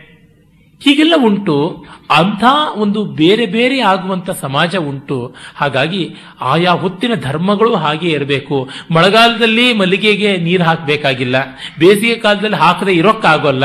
ಇವೆಲ್ಲ ಕಾಣುವಂಥ ವ್ಯಾವಹಾರಿಕವಾದಂಥ ವ್ಯತ್ಯಾಸಗಳು ಅಂತ ಅಂದರೆ ಸ್ಮೃತಿಕಾರರಿಗೆ ತಮ್ಮ ಮಾತು ಪರಮ ಪ್ರಮಾಣ ಎಲ್ಲ ಕಾಲಕ್ಕೂ ಇದೆ ಎನ್ನುವ ಹಠ ಇರಲಿಲ್ಲ. ಹಾಗಂತ ಏನು? ಹೇಗೂ ಇರಲಿ ಎನ್ನುವ ಅನಾರ್ಕಿ ಅರಾಜಕತೆಯ ಅದು ಅಲ್ಲ. ಅಲ್ಲಿ ಯಾವುದನ್ನು ಅವರು ಬಯಸಿದ್ದು ಅಂದರೆ ಕೆಲವು ನಿರಂತರವಾಗಿ ಸದಾಕಾಲ ಅವಿಕಾರಿಯಾಗಿ, ಅವಿನಾಶಿಯಾಗಿ ಉಳಿಯುತ್ತವೆ. ಇನ್ನು ಕೆಲವು ಸಾಪೇಕ್ಷವಾಗಿ ಬದಲಾಗ್ತಾ ಇರ್ತವೆ ಅಂತ. ಅದನ್ನೇ ಸಾಮಾನ್ಯ ಧರ್ಮ, ವಿಶೇಷ ಧರ್ಮ ಅಂತ ಹೇಳಿದ್ದು. ಆ ಬಗ್ಗೆ ನಾವು ಮುಂದೆ ನೋಡೋಣ. ಯಾತಕ್ಕಿಷ್ಟೆಲ್ಲ ಹೇಳ್ತಾ ಬಂದೆ. ಮನುಸ್ಮೃತಿಯಲ್ಲಿ ಈ ಎಲ್ಲವನ್ನೂ ನಾವು ಕಾಣ್ತೀವಿ. ಸಾಮಾನ್ಯ ಧರ್ಮ, ವಿಶೇಷ ಧರ್ಮ ಎರಡನ್ನೂ ಕಾಣ್ತೀವಿ. ಅದು ಮಾತ್ರವಲ್ಲ, ಮುಂದಿನ ಎಲ್ಲದಕ್ಕೂ ಬೇಕಾದ ವಿಚಾರಗಳ ಮೂಲ ಸಾಮಗ್ರಿ, ಹಿಂದಿನ ವಿಚಾರಗಳೆಲ್ಲದರ ಕ್ರೋಢೀಕರಣ it is the culmination of earlier discussions and fountainhead of future discourses ಅಂತ ಹೇಳ್ತೀವಲ್ಲ, ಅದನ್ನು ನಾವು ಕಾಣಬಹುದು ಅಂತ. ಮತ್ತು ನಮ್ಮ ಪುರಾಣಗಳಲ್ಲಿ ಮನುವಿನ ಬಗ್ಗೆ ಸ್ವಾರಸ್ಯಕರವಾದ ಉಲ್ಲೇಖ ಇವೆ. ಮಾನವ ಜನಾಂಗದ ಒಳಿತಿನ ಪ್ರವರ್ತಕ ಮನು ಅಂತ ಹೇಳ್ತಾ ಹದಿನಾಲ್ಕು ಜನ ಮನುಗಳು ಆಗಿ ಹೋದರು. ಸ್ವಾರೋಚಿ ಸ್ವಾಯಂಭುವ, ಸ್ವಾರೋಚಿಷ, ಚಾಕ್ಷುಷ, ರೈವತ, ಔತ, ಔತ್ತಮ, ತಾಮಸ, ತ್ರೈವತ, ಚಾಕ್ಷುಷ, ಈಗ ವೈವಸ್ವತ, ಆಮೇಲೆ ಸಾವರ್ಣಿ, ದಕ್ಷ ಸಾವರ್ಣಿ, ರುದ್ರ ಸಾವರ್ಣಿ, ಇಂದ್ರ ಸಾವರ್ಣಿ ಅಂತ ಅನೇಕ ಜನ, ಹದಿನಾಲ್ಕು ಜನ ಮನುಗಳನ್ನ ಉಲ್ಲೇಖ ಮಾಡುವುದುಂಟು. ಅದರಲ್ಲಿ ಈಗ ಏಳನೆಯವನಾದ ವೈವಸ್ವತ ಮನು ಇರುವುದು ಅಂತ. ಒಂದೊಂದು ಮನುವಿನ ಕಾಲದಲ್ಲಿಯೂ ಮನ್ವಂತರ ಅಂತ ಕರಿತೀವಿ ಒಂದೊಂದು ಮನುವಿನ ಕಾಲಕ್ಕೆ ಎಪ್ಪತ್ತೆರಡು ಮಹಾಯುಗಗಳು ಆಗುತ್ತವೆ ಅಂತ ಹೀಗೆಲ್ಲ ಲೆಕ್ಕವನ್ನು ಇಟ್ಟಿದ್ದಾರೆ. ಇರಲಿ. ಅಗಾಧವಾದ ಕಾಲ ಶ್ರೇಣಿಗೆ ಅವರು ನೀತಿ, ನಡೆ, ನಿಯಮಗಳನ್ನು ವಿಧಾಯಕ ಮಾಡಿಕೊಡುವಂಥವರು ಅಂತ. ವೇದದಲ್ಲಿಯೇ ಬರುತ್ತೆ, ಯದ್ವೈಕಿಂಚ ಮನುರವಧತ್ತದ್ ಭೇಷಜಂ ತೈತ್ರಿಯ ಸಂಹಿತೆಯಲ್ಲಿ ಬರುತ್ತೆ, ಮನು ಹೇಳಿದ್ದೇ ಪಥ್ಯ ಅನ್ನುವಂಥದ್ದು. ಮತ್ತೆ ಋಗ್ವೇದ ಹತ್ತನೇ ಮಂಡಲದಲ್ಲಿ ಒಂದು ಕಡೆ ಬರುತ್ತೆ, ಮಧು ಮನುವೇ ಮೊದಲಿಗೆ ಯಜ್ಞ ಮಾಡಿದವನು ಅಂತ. ಯಜ್ಞ ಅಂದ್ರೆ ಹಂಚಿಕೊಂಡು ಬಾಳುವುದು ಅಂತ. ಪದೇ ಪದೇ ನಾನು ಈ ವೇದಿಕೆಯಲ್ಲಿ ಬೇರೆ ಕಡೆಯೂ ಹೇಳಿದ್ದೀನಿ. ಈ ಹಂಚಿಕೊಂಡು ಬಾಳುವ ವ್ಯವಸ್ಥೆಯ ಬದುಕನ್ನ ನಿರೂಪಣೆ ಮಾಡಿದವನೇ ಮನು ಅಂತ. ಮತ್ತು ವೈವಸ್ವತ ಮನು ಅಂದ್ರೆ ವಿವಸ್ವಾನ್ ಸೂರ್ಯ, ಅವನಿಂದ ಬಂದವನು ವೈವಸ್ವತ ಮನು. ಸ್ವಯಂಭೂ ಪರಮಾತ್ಮ, ಅವನಿಂದ ಬಂದವನು ಸ್ವಯಂಭುವ ಅಂತ. ಹೀಗಾಗಿ ಪರಮಾತ್ಮನ ಮೊದಲ ವರ್ಗದ ಸೃಷ್ಟಿಯಲ್ಲಿಯೇ ಮನು ಅನ್ನುವನು ಬಂದ ಅಂತ. ಮತ್ತೆ ಮಹಾಭಾರತದ ಶಾಂತಿ ಪರ್ವಾದಿ ಗ್ರಂಥಗಳಲ್ಲಿ ಈ ಮನುಸ್ಮೃತಿ ಮೊದಲಿಗೆ ಲಕ್ಷ ಗ್ರಂಥಾತ್ಮಕವಾಗಿತ್ತು. ಆಮೇಲೆ ಹತ್ತು ಸಾವಿರ, ಐದು ಸಾವಿರ, ಮೂರು ಸಾವಿರ, ಹೀಗೆ ಇಳಿದು ಬಂದು ಈ ಹೊತ್ತಿಗೆ ಎರಡು ಸಾವಿರದ ಆರುನೂರ ತೊಂಬತ್ನಾಲ್ಕು, ಕೆಲವರು ಎಂಬತ್ನಾಲ್ಕು ಅಂತಲೂ ಹೇಳ್ತಾರೆ. ಇಷ್ಟು ಶ್ಲೋಕಗಳು ಇವೆ ಅಂತ. ಎರಡು ಸಾವಿರದ ಆರುನೂರ ತೊಂಬತ್ನಾಲ್ಕು ಅಥವಾ ಎರಡು ಸಾವಿರದ ಆರುನೂರ ಎಂಬತ್ನಾಲ್ಕು ಶ್ಲೋಕಗಳು ಮನುಸ್ಮೃತಿಯಲ್ಲಿ ಸಿಗುತ್ತವೆ ಅಂತ. ಅಂದರೆ ಎಷ್ಟೋ ಲುಪ್ತವಾಯಿತು ಅಂತ. ಈ ಲಕ್ಷ ಮೊದಲಾದ ಸಂಖ್ಯೆಗಳು ಬಹಳ ಅತಿಶಯೋಕ್ತಿಯ ಕಲ್ಪನೆಗಳಷ್ಟೇ ಅಂತ ಹೇಳಿದ್ರು. ಮೊದಲು ಎಷ್ಟೋ ನಿಯಮ ಮಾಡಿರ್ತೀವಿ. ಆಮೇಲೆ ಈ ಕಾಲಕ್ಕೆ ಈ ನಿಯಮ ಬೇಡ ಅಂತ ಕಿತ್ತಾಕ್ಬಿಡ್ತೀವಿ. ಹೊಸ ಕಾಲದ ನಿಯಮ ಇನ್ನು ಬರೆದಿರೋಲ್ಲ ಯಾರು? ಹೀಗಾಗಿ ಕಡಿಮೆ ಆಗಿರಬಹುದು ಇಂಥದ್ದೆಲ್ಲ ಇರುತ್ತೆ. ಇದು ಹೀಗೆ ಮನುಸ್ಮೃತಿ ವಿಸ್ತರಿಸಿಕೊಂಡು ಬಂತು ಅಂತ. ಈ ಹೊತ್ತಂತೂ ಸನಾತನ ಧರ್ಮವನ್ನು ದೂರೋದಿಕ್ಕೆ ಬಳಸ್ಕೊಳ್ಳೋ ಒಂದು ಶಬ್ದ ಮನುವಾದಿಗಳು ಅಂತ. ಮನುವಾದಿಗಳೇ ದೇಶ ಬಿಟ್ಟು ತೊಲಗಿ ಅಂತ ದಲಿತ, ಬಂಡಾಯ ಇತ್ಯಾದಿಗಳೆಲ್ಲ ಇದು ಮಾಡ್ಕೊಂಡು ಹೋಗ್ತಾರೆ. ಕೆಲವು ಕಡೆ ಬೋರ್ಡು ಬರೆದಿರೋದು ನೋಡಿದ್ದೀನಿ. ನಮಗೆ ಮನು ಸ್ಮೃತಿ ಬೇಡ, ಮಾನವ ಸ್ಮೃತಿ ಬೇಕು ಅಂತ. ಮನುವಿಗೆ ಸಂಬಂಧಪಟ್ಟಿದ್ದೇ ಮಾನವ ಸ್ಮೃತಿ ಅಲ್ಲವೇ ಎಷ್ಟೋ ಕಡೆ ಮಾನವ ಸ್ಮೃತಿ ಅಂತಲೇ ಮನುಸ್ಮೃತಿಯ ಪ್ರಿಂಟಿಂಗ್ ಉಂಟು. ಮನುವಿಗೆ ಸಂಬಂಧಪಟ್ಟದ್ದು ಮನೋಹೋ, ಇಯಂ ಸ್ಮೃತಿ ಇತಿ ಮಾನವ ಸ್ಮೃತಿ ಅಂತಲೇ. ಅಂದರೆ ಅವರಿಗೆ ಎಷ್ಟು ಅಜ್ಞಾನ ಇರುತ್ತೆ ಅನ್ನೋದು ಗೊತ್ತಾಗುತ್ತೆ. ಆಧುನಿಕ ಭಾರತದ ಮನು ಅಂತ ಅಂಬೇಡ್ಕರ್ನ ಕೊಂಡಾಡೋ, ಅಂಬೇಡ್ಕರ್ ಭಕ್ತರೇ ಮನುಸ್ಮೃತಿಯನ್ನು ಸುಡಬೇಕು ಅಂತಂತಾರೆ. ಆ ಫಾಲೋಯರ್ ಒಬ್ಬ ಪ್ರಾಣಿಯಾದರೂ ಮನುಸ್ಮೃತಿಯ ನಾಲ್ಕು ಶ್ಲೋಕಗಳನ್ನು ಓದಿ ವಿವರಣೆ ಕೊಡಬಲ್ನ ಖಂಡಿತ ಇಲ್ಲ. Call dog as mad and hang it ಅಂತ ಗಾದೆ ಇದೆಯಲ್ಲ. ಹಾಗೆ ಒಂದು ನಾಯಿ ಹುಚ್ಚನಾಯಿ ಅಂತ ಹೆಸರಿಡೋದು, ಅದನ್ನು ನೇಣು ಹಾಕುವಂಥದ್ದು. ಮನುಸ್ಮೃತಿಯಲ್ಲಿ ಈ ಕಾಲಕ್ಕೆ ಬೇಡದ್ದು ಮತ್ತು ಸರ್ವತಾ ವರ್ಜ್ಯವಾದದ್ದು ಇರಬಹುದು. ಇದೆ. ತೊಂದರೆ ಇಲ್ಲ. ಅದನ್ನು ಒಪ್ಪೋಣ. ಅದೇ ಸಂದರ್ಭದಲ್ಲಿ ನೀವು ಮಾಡಿಕೊಂಡಂತ ಆಧುನಿಕ ಕಾನ್ಸ್ಟಿಟ್ಯೂಷನ್ ಏನು? ಹದಿನಾರಾಣೆ ಬಂಗಾರವೇ? ಇಪ್ಪತ್ನಾಲ್ಕು ಕ್ಯಾರೆಟ್ ಗೋಲ್ಡ? ಅಲ್ಲಿ ಇಲ್ಲಿದೆ ಹುಳುಕು. ಈ ಕಾನ್ಸ್ಟಿಟ್ಯೂಷನ್ ಅನ್ನ ಅಡ್ವೊಕೇಟ್ಸ್ ಪ್ಯಾರಡೈಸ್ ಅಂತ ಕರೀತಾರೆ. ತಗಾದೆ ಮಾಡೋಕ್ಕೆ ಇರುವಂತದ್ದು ಇಟ್ಸ್ ಕಿಚಡಿ ಆ ಸೋ ಮೆನಿ ಕಾನ್ಸ್ಟಿಟ್ಯೂಷನ್ಸ್ ಅಂತಾರೆ. ಈ ಕಾಪಿ ಕ್ಯಾಟ್ ಕಾನ್ಸ್ಟಿಟ್ಯೂಷನ್ಗೆ ಇಷ್ಟೆಲ್ಲ ಕಷ್ಟಪಡಬೇಕಾ ಅಂತ ಹೇಳುವಂತವರು ಇದ್ದಾರೆ. ಆ ಆಕ್ಷೇಪಗಳಿಗೆ ಏನಂತೀರಾ? ಮತ್ತೆ ಸಂವಿಧಾನದಲ್ಲಿ ಎಷ್ಟೊಂದು ಲೋಪದೋಷಗಳಿವೆ ಅಂದ್ರೆ ಕೊಯಿಲಿಷನ್ ಗವರ್ಮೆಂಟ್ ಬಂದ್ರೆ ಅದನ್ನು ಹೇಗೆ ನಿರ್ವಾಹ ಮಾಡಬೇಕು ಅನ್ನೋದಿಲ್ಲ ಕಾನ್ಸ್ಟಿಟ್ಯೂಷನ್ನಲ್ಲಿ. ದಿನದಿನಕ್ಕೂ ತಲೆ ತಲೆ ಚೆಚ್ಚಿಕೊಳ್ಬೇಕಾದಂಥದ್ದು. ಡಿಫೆಕ್ಷನ್ಗೆ ಸರಿಯಾದಂತಹ ವ್ಯವಸ್ಥೆ ಇಲ್ಲ.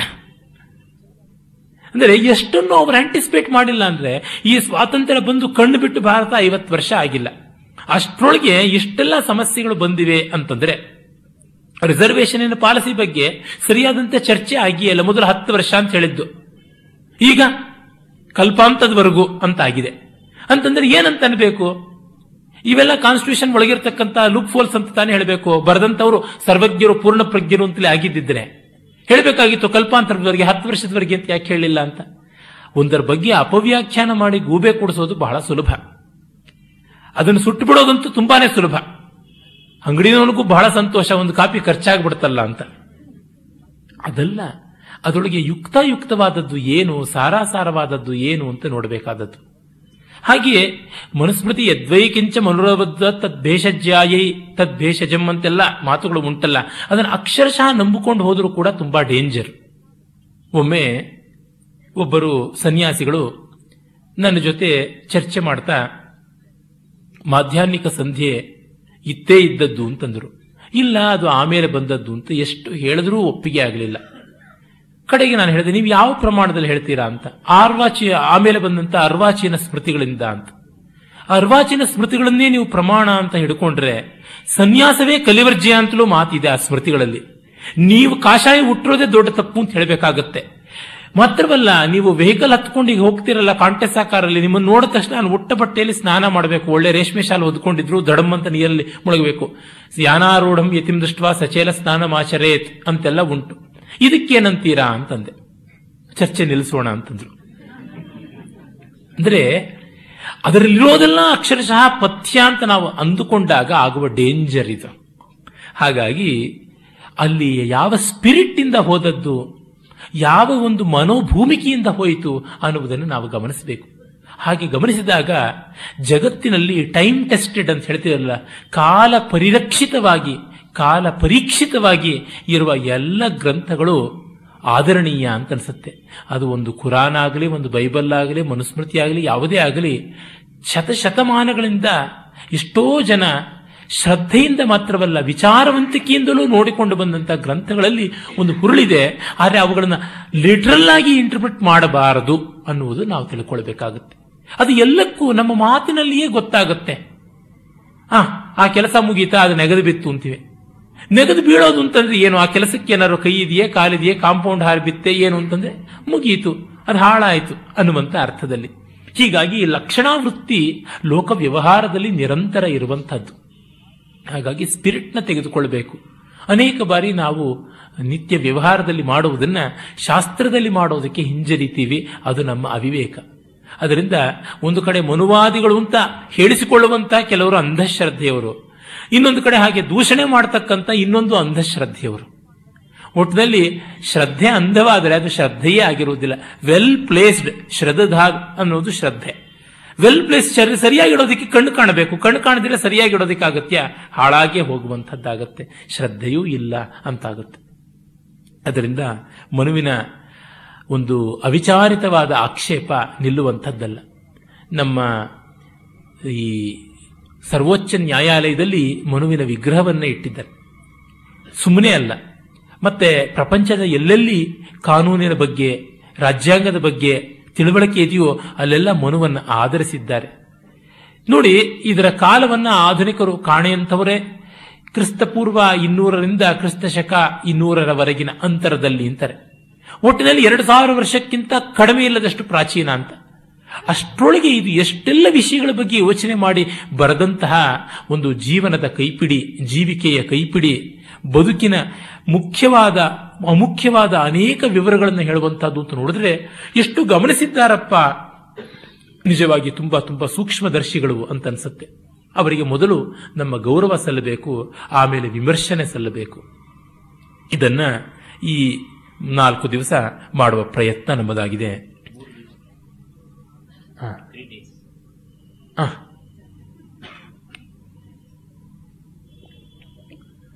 ಈಗ ಇಲ್ಲಿರುವ ಹನ್ನೆರಡು ಅಧ್ಯಾಯಗಳ ಒಂದು ಸಂಕ್ಷೇಪ ಪರಿಚಯವನ್ನ ನೋಡಬಹುದು. ಮೊದಲಿಗೆ ಮೊದಲ ಅಧ್ಯಾಯದಲ್ಲಿ ಸೃಷ್ಟಿಯ ಬಗ್ಗೆ ಬರುತ್ತೆ, ವರ್ಣಾದಿ ವಿಭಾಗಗಳ ಬಗ್ಗೆ ಯುಗಲಕ್ಷಣ ಆಚಾರದ ಪ್ರಶಂಸೆ ಮತ್ತು ಈ ಒಂದು ಸ್ಮೃತಿ ಗ್ರಂಥ ಏನನ್ನೆಲ್ಲ ತಾನು ಗರ್ಭೀಕರಿಸಿಕೊಂಡಿದೆ ಅನ್ನುವ ಕಂಟೆಂಟ್ಸ್ ವಿಷಯ, ಪರಿವಿಡಿ ಅದು ಬರುತ್ತೆ.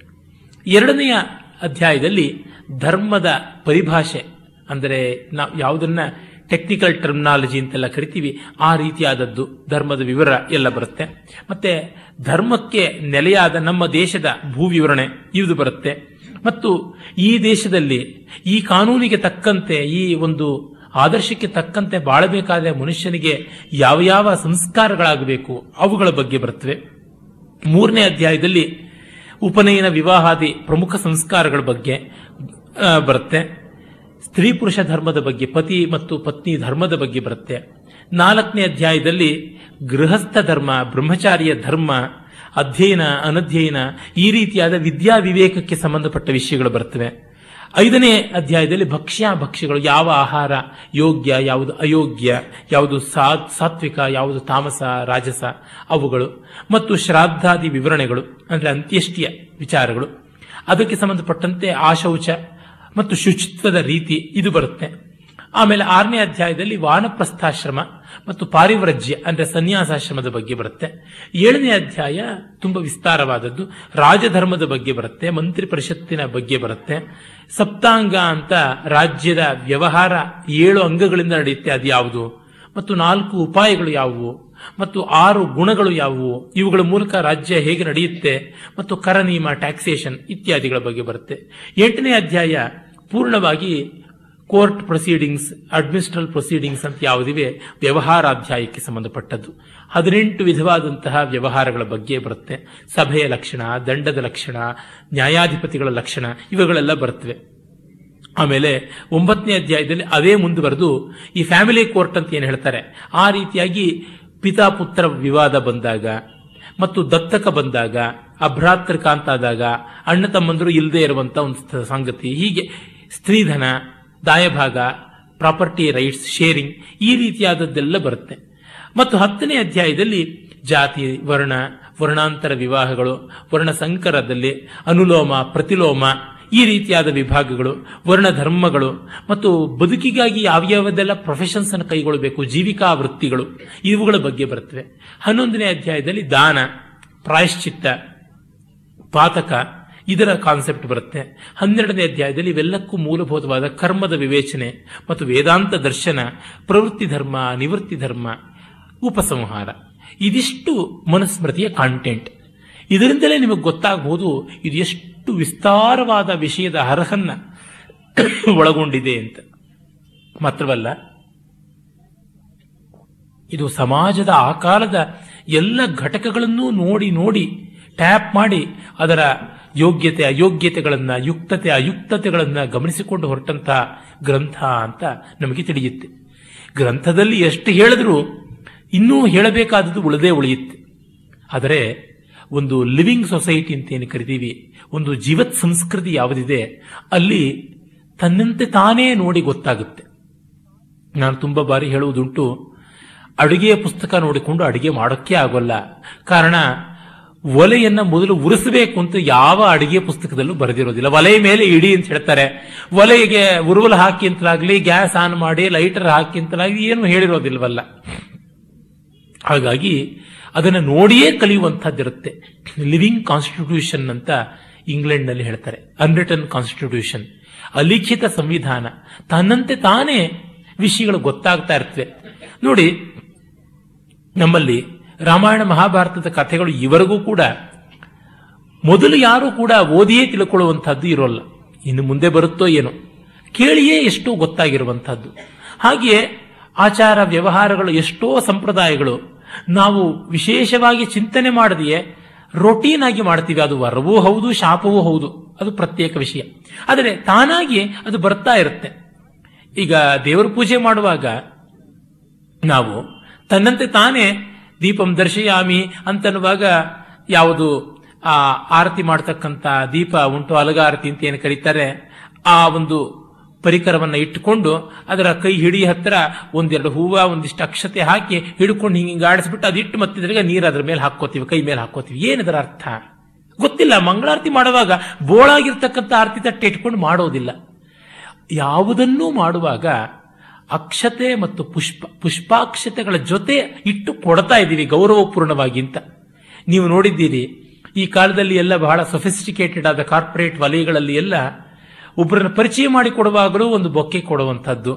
ಅವರು ಸೆಂಡ್ ಆಫ್ ಮಾಡಿ ಕೊಡುವಾಗಲೂ ಒಂದು ಬೊಕ್ಕೆ. ಒಂದು ಪಾರ್ಟಿಗೆ ಊಟಕ್ಕೆ ಬರ್ತಾ ಇದ್ದಾಗಲೂ ಎಲ್ಲರಿಗೆ ಕೋಟಿಗೆ ಸಿಕ್ಕಿಸ್ಕೊಳ್ಳೋಕ್ಕೋ, ಹ್ಯಾಟಿಗೆ ಸಿಕ್ಕಿಸ್ಕೊಳ್ಳೋಕ್ಕೋ ಒಂದೊಂದು ಹೂವು ಕೊಡುವಂಥದ್ದು. ಹೀಗೆಲ್ಲ ಒಂದು ಸೇಟ್ ವಿತ್ ಫ್ಲವರ್ಸ್ ಅಂತೆಲ್ಲ ಹೇಳ್ತಾರಲ್ಲ. ಹಾಗಿವೆ. ಅದೇ ಅಲ್ಲಿ ಆಗ್ತಕ್ಕಂಥದ್ದು. ಅಂದ್ರೆ ಒಂದು ನೈವಂತಿಕೆ. ಒಬ್ಬರನ್ನ ಹೂವಿನ ಮೂಲಕ ಅಪ್ರೋಚ್ ಮಾಡ್ತೀವಿ ಅಂದರೆ ಅದು ಸುಂದರವಾದದ್ದು ಅಂತ.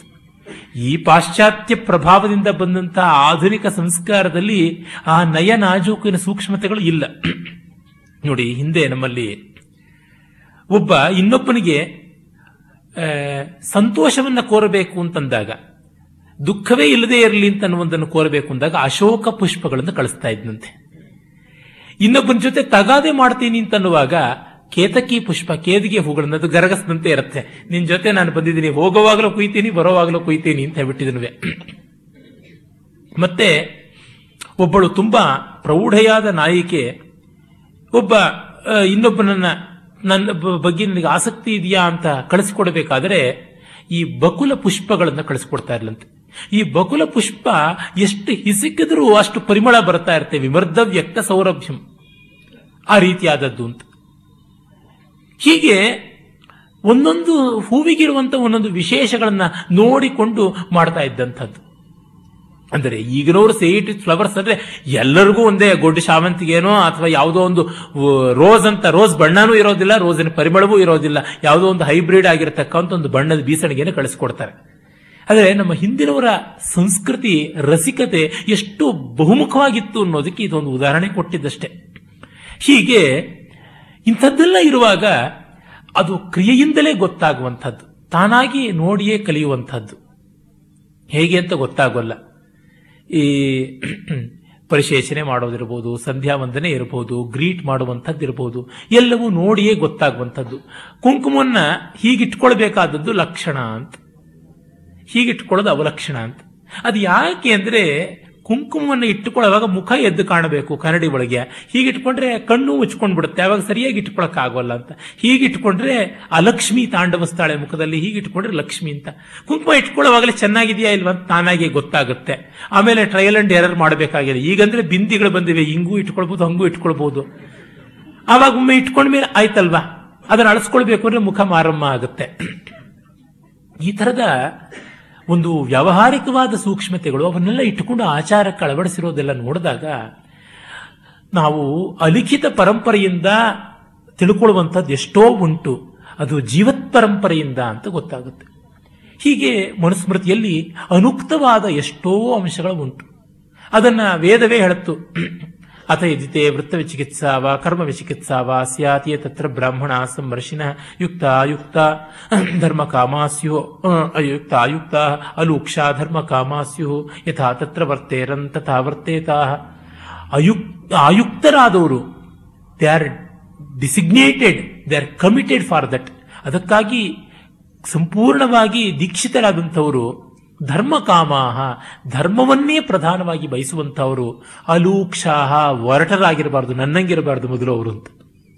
ನಯವಂತರಾಗಿರಬೇಕು, ಒರಟತನ ಇಲ್ಲದೆ ವಿಷಯವನ್ನು ತಿಳಿಸುವಂಥವರಾಗಿರಬೇಕು, ಅಂಥವರು ಏನು ಮಾಡ್ತಾರೆ ನೋಡು, ಅದನ್ನು ನೀನು ಮಾಡು ಅಂತ.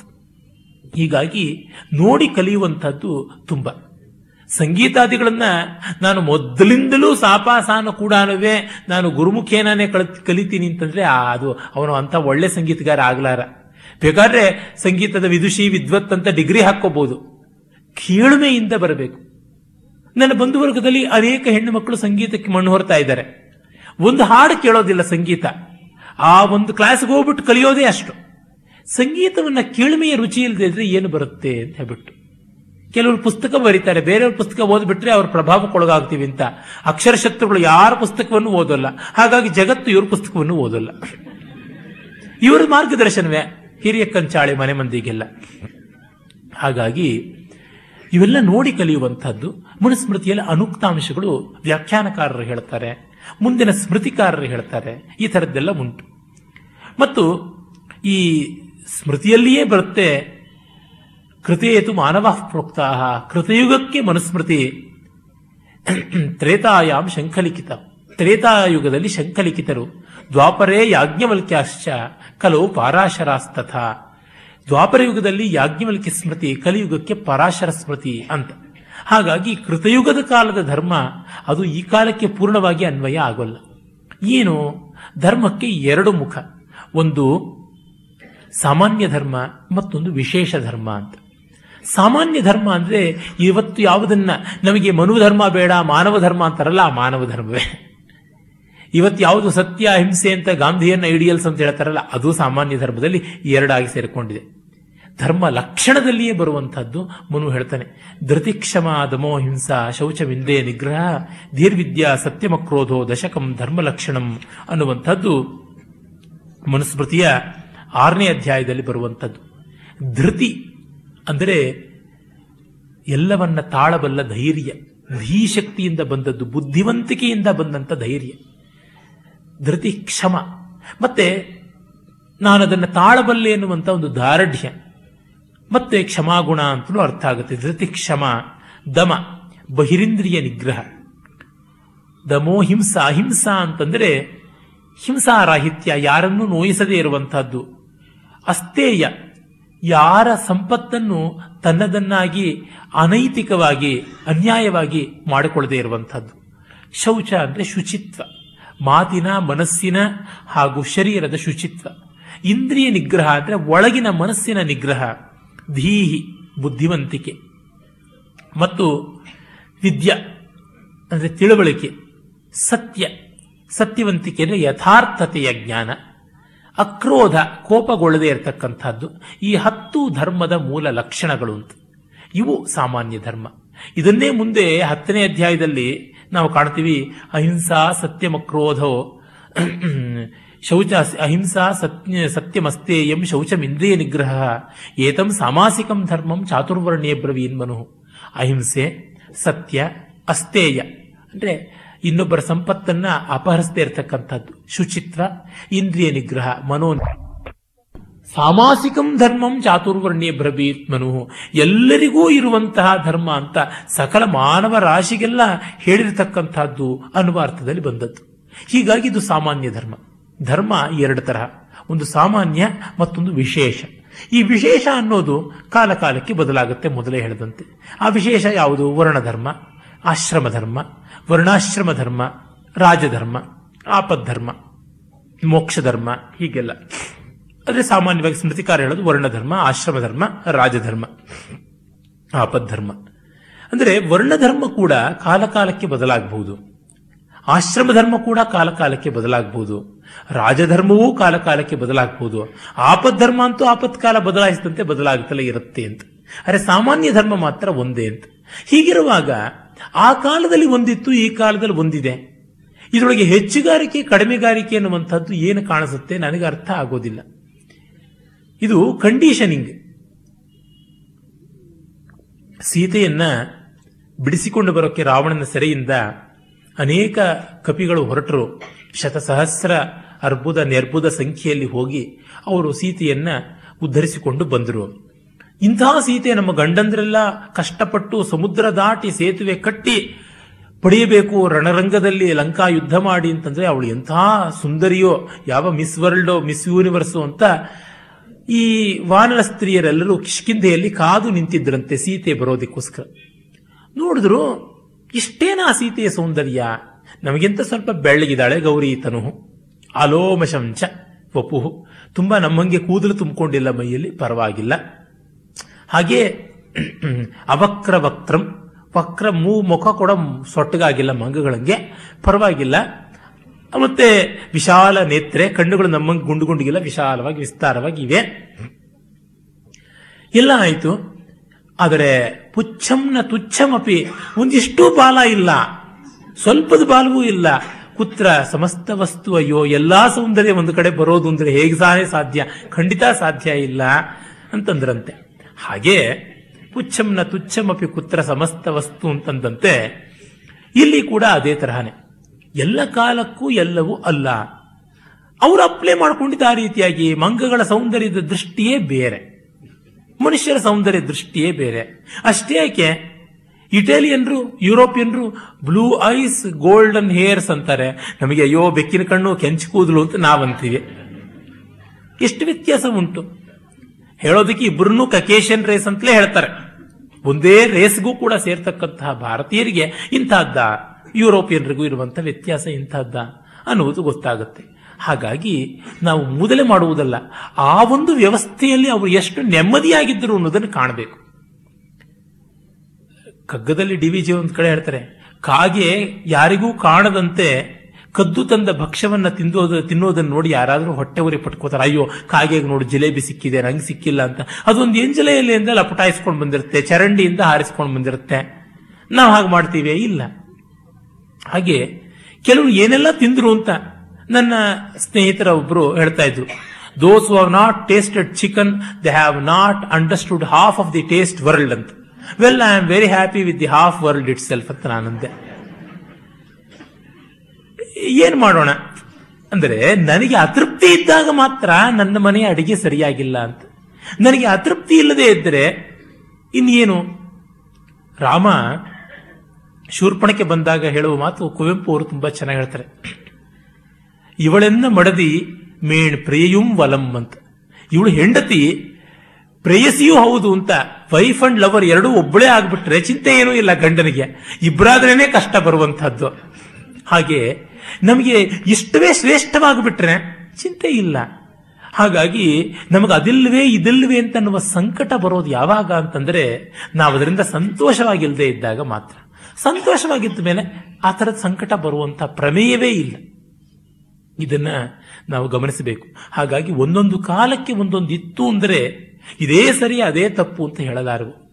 ಆದರೆ ಕೆಲವೊಮ್ಮೆ ಕಾಲ ನಿರಪೇಕ್ಷವಾಗಿ ಒಂದಷ್ಟು ಸರಿಯಾಗಿರೋದು ಆಗಿರುತ್ತೆ. ಅದನ್ನು ನೋಡೋಣ, ತಿದ್ದೋಣ, ಮಾಡೋಣ, ಎಲ್ಲ ಮಾಡೋಣ. ಅದಕ್ಕೆ ಬೇಕಾಗಿರುವಂಥ ವ್ಯವಸ್ಥೆ ನೋಡೋಣ. ಅದು ಅಲ್ಪ ಪ್ರಮಾಣದ್ದೇ ಆಗಿದೆ. ಇಂಥ ಗ್ರಂಥದಲ್ಲಿಯೂ ಸಮಕಾಲೀನವಾದಂಥ ಒಂದಿಷ್ಟು ನಾನ್ಸೆನ್ಸ್ ಇರಬಹುದು. ಅದನ್ನು ನಾವು ಯಾವ ರೀತಿಯಿಂದಲೂ ನಿರಾಕರಿಸೋದಕ್ಕೆ ಸಾಧ್ಯ ಇಲ್ಲ. ಅದೇ ಸಂದರ್ಭದಲ್ಲಿ ಸಾರ್ವಕಾಲೀನವಾದ ಸೆನ್ಸ್ ಇದ್ದರೆ ಅದನ್ನು ಬಿಟ್ಟರೆ ಹೂ ಆರ್ ದಿ ಲೂಸರ್ಸ್ ನಮಗೇ ನಷ್ಟ. ಅದನ್ನ ಗಮನದಲ್ಲಿಟ್ಟುಕೊಂಡು ಮನುಸ್ಮೃತಿಯನ್ನು ಮೊದಲಿಗೆ ಕಾಣೋಣ. ಮನುಸ್ಮೃತಿಯ ಎಲ್ಲ ಶ್ಲೋಕಗಳನ್ನು ಓದಿ ಹೇಳೋದಿಕ್ಕಂತೂ ಸಾಧ್ಯವೇ ಇಲ್ಲ. ಕೆಲವೊಂದು ಆಯ್ದ ಶ್ಲೋಕಗಳನ್ನು ನಾನು ಹೇಳಬಲ್ಲೆ ಅಷ್ಟೇ. ಮೊದಲಿಗೆ ಆರಂಭದ ಒಂದು ಶ್ಲೋಕ, ಸ್ವಯಂಭುವೇ ನಮಸ್ಕೃತ್ಯ, ಬ್ರಹ್ಮಣೇ ಅಮಿತ ತೇಜಸೆ ಮನುಪ್ರಣೀತಾನ್ ವಿವಿಧಾನ್ ಧರ್ಮಾನ್, ವಕ್ಷ್ಯಾಮಿ ಶಾಶ್ವತಾನ್. ಇದು ಪ್ರಕ್ಷಿಪ್ತ ಶ್ಲೋಕ. ಮನುವಿನ ಮಾತುಗಳನ್ನು ಹೇಳ್ತೀನಿ ಅಂತ ಮನುವೇ ಹೇಳ್ಕೊಳ್ಳೋದಿಲ್ಲ. ಅದರ ಮುಂದೆ ಮನುಮೇಕಾಗ್ರಮಾಸೀನಂ ಅಭಿಗಮ್ಯ ಮಹರ್ಷಯ ಪ್ರತಿಪೂಜ್ಯ ಯಥಾನ್ಯಾಯಂ ಇದಂ ವಚನಮಬ್ರುವನ್.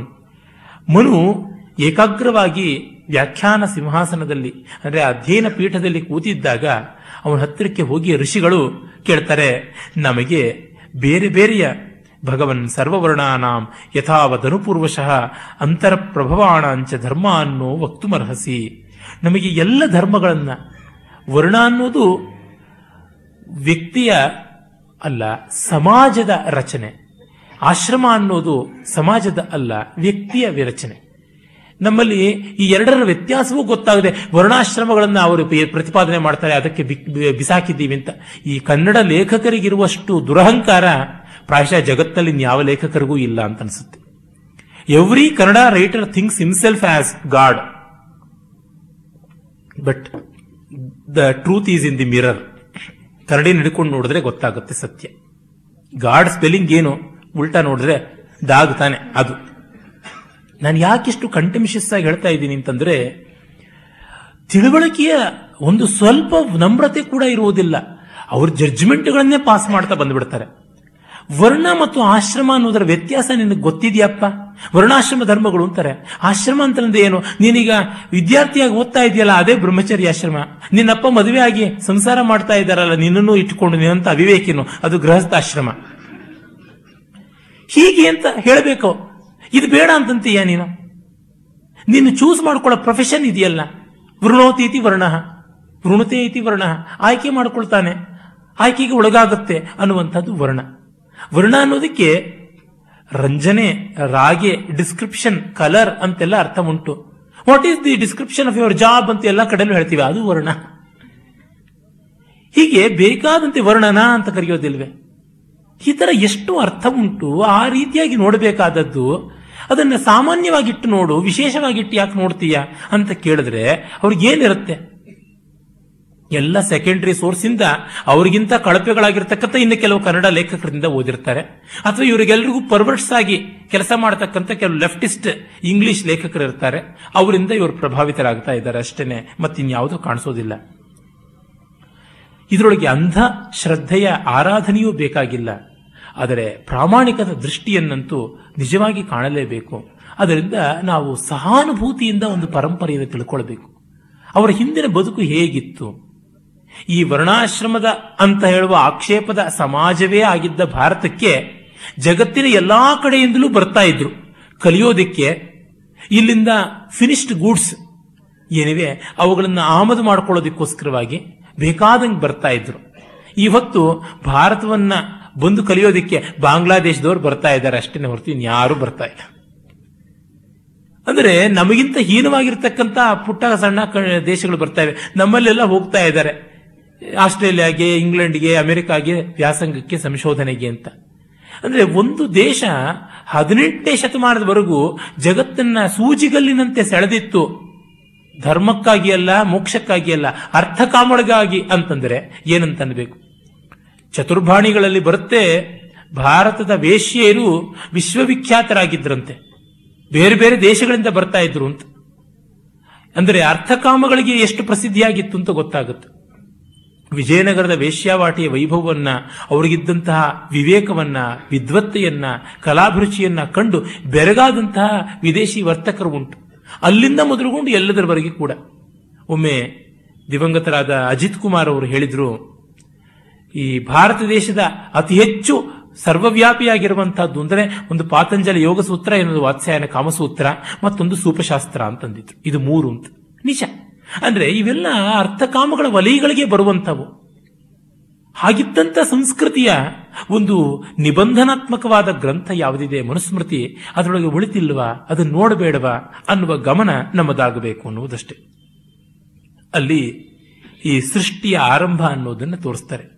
ಆಸೀದಿದಂ ತಮೋಭೂತಂ ಅಪ್ರಜ್ಞಾತಮಲಕ್ಷಣಂ ಅಪ್ರತರ್ಕ್ಯಂ ಅವಿಜ್ಞೇಯಂ ಪ್ರಸುಪ್ತಮಿವ ಸರ್ವತಃ ಅಂತ. ನೇರ ನಾಸದೀಯ ಸೂಕ್ತದ ವ್ಯಾಖ್ಯಾನ ಇಲ್ಲಿಗೆ ಮಾಡಬೇಕಾಗುತ್ತೆ. ಮ್ಯೂನು ಕುಲ್ಲೂಕ ಭಟ್ಟನೇ ಸಾಮಾನ್ಯ ಸಂಕ್ಷೇಪ ರುಚಿ ಅಂತ ಚಿಕ್ಕದಾಗಿ ಬರೀತಾನೆ ಅಂತ ಕುಲ್ಲೂಕ ಭಟ್ಟ. ಅವನೇ ಬಹಳ ವಿಸ್ತರಿಸಿ ವ್ಯಾಖ್ಯಾನ ಬರೆದಿದ್ದಾನೆ. ಮೇಧಾತಿಥಿಯಂತೂ ಮಹಾವಿಸ್ತಾರದ ವ್ಯಾಖ್ಯಾನಕಾರ ಅಂತ. ಮೇಧಾತಿಥಿ ಈ ಒಂದು ಶ್ಲೋಕಕ್ಕೆ ಸುಮಾರು ಎರಡೂವರೆ ಪುಟಗಳಷ್ಟು ವ್ಯಾಖ್ಯಾನ ಮಾಡಿದ್ರೆ, ಎರಡೂವರೆ ಮೂರು ಪುಟದಷ್ಟು ಕುಲ್ಲೂಕ ಭಟ್ಟ ಸುಮಾರು ಒಂದು, ಒಂದೂವರೆ ಪುಟದಷ್ಟು ವ್ಯಾಖ್ಯಾನ ಮಾಡ್ತಾನೆ. ಏನಿದು? ಸೃಷ್ಟಿ ಅನ್ನೋದು ಏನು? ನಮ್ಮ ಪ್ರಕಾರ ಸೃಷ್ಟಿಯೇ ಅಪರಮಾರ್ಥ. ತಮೋಭೂತಂ. ಅಂದರೆ ಸಂಪೂರ್ಣವಾಗಿ ಹೈಬರ್ನೇಷನ್ನಲ್ಲಿ ಇತ್ತು ಸೃಷ್ಟಿ ಅಂತ. ನಿದ್ರಾ ಕಾಲದಲ್ಲಿ ಸೃಷ್ಟಿ ಇಲ್ಲ ಅಂತ. ಈ ಜಗತ್ತು ಮೊದಲು ಪ್ರಳಯವಾಗಿತ್ತು. ನಿದ್ರೆಯನ್ನ ನಮ್ಮ ವೇದಾಂತಿಗಳು ಪ್ರಳಯ ಅಂತ ಕರೀತಾರೆ, ನಿತ್ಯ ಪ್ರಳಯ ಅಂತ ಕರೀತಾರೆ. ಆವಾಗ ನಮ್ಮ ಪಾಲಿಗೆ, ನಮ್ಮ ಪ್ರಪಂಚ ಎಲ್ಲ ಪ್ರಪಂಚ ನಮ್ಮ ಪಾಲಿಗೆ ಮುಳುಗೋಗಿತ್ತು. ಎಲ್ಲಿ? ನಮ್ಮೊಳಗೆ. ನಮ್ಮ ಮನಸ್ಸಿನೊಳಗೆ ಮನಸ್ಸೇ ಮುಳುಗೋಯ್ತು. ಹಾಗಾಗಿ ಮನಸ್ಸಿನೊಳಗೆ ಪ್ರಪಂಚವೂ ಮುಳುಗೋಗಿತ್ತು. ಮತ್ತು ಅಪ್ರಜ್ಞಾತಂ. ಪ್ರಜ್ಞೆ ಅಂದ್ರೆ ಭೂತ ಭವಿಷ್ಯತ್ತು ವರ್ತಮಾನ ಅಂತ ವಿಭಾಗ ಮಾಡಿ ನೋಡಬಲ್ಲ ಧೀಶಕ್ತಿ. ಅಪ್ರಜ್ಞಾತಂ ಅಂದ್ರೆ ಭೂತ ಭವಿಷ್ಯದ್ ವರ್ತಮಾನ ಅನ್ನುವ ಕಾಲಭೇದ ಇಲ್ಲದಂತೆ ಆಗಿತ್ತು. ಅಲಕ್ಷಣಂ ಅಂದ್ರೆ ಡಿಫಿನೇಟಿವ್ ಆಗಿರಲಿಲ್ಲ. ಅಲಕ್ಷಣ ಅಂದರೆ ಅವಲಕ್ಷಣ ಅಂತ ಅಲ್ಲ ಅರ್ಥ. ಲಕ್ಷಣ ಕೊಡಬೇಕು ಅಂದರೆ ಅದಕ್ಕೆ ಪರಿಚ್ಛೇದ ಇರಬೇಕು, ವ್ಯಾವರ್ತಕ ನಿಯಮ ಇರಬೇಕು. ಏನು ಹಾಗಂದ್ರೆ ಡಿಲಿಮಿಟಿಂಗ್ ಫ್ಯಾಕ್ಟರ್ ಬೇಕು. ಕನ್ನಡದಲ್ಲಿ ಸರಿಯಾಗಿ ಹೇಳೋಕ್ಕಾಗೋಲ್ವಾ ಅಂತ ಕೆಲವರು ಕೇಳಬಹುದು. ಡಿಲಿಮಿಟಿಂಗ್ ಅಂತೀರಾ, ಅವಚ್ಛೇದವಾಗಿರಬೇಕು, ವ್ಯಾವರ್ತಕವಾಗಿರಬೇಕು, ಇಲ್ಲ ಇಂಗ್ಲಿಷ್ ಬಳಸ್ತೀರಾ, ಇಲ್ಲ ಸಂಸ್ಕೃತ ಬಳಸ್ತೀರಾ ಅಂತ. ನಮ್ಮ ಕನ್ನಡದವರು ಉದ್ಧಾರ ಮಾಡೋದು ಇಷ್ಟೇನೆ.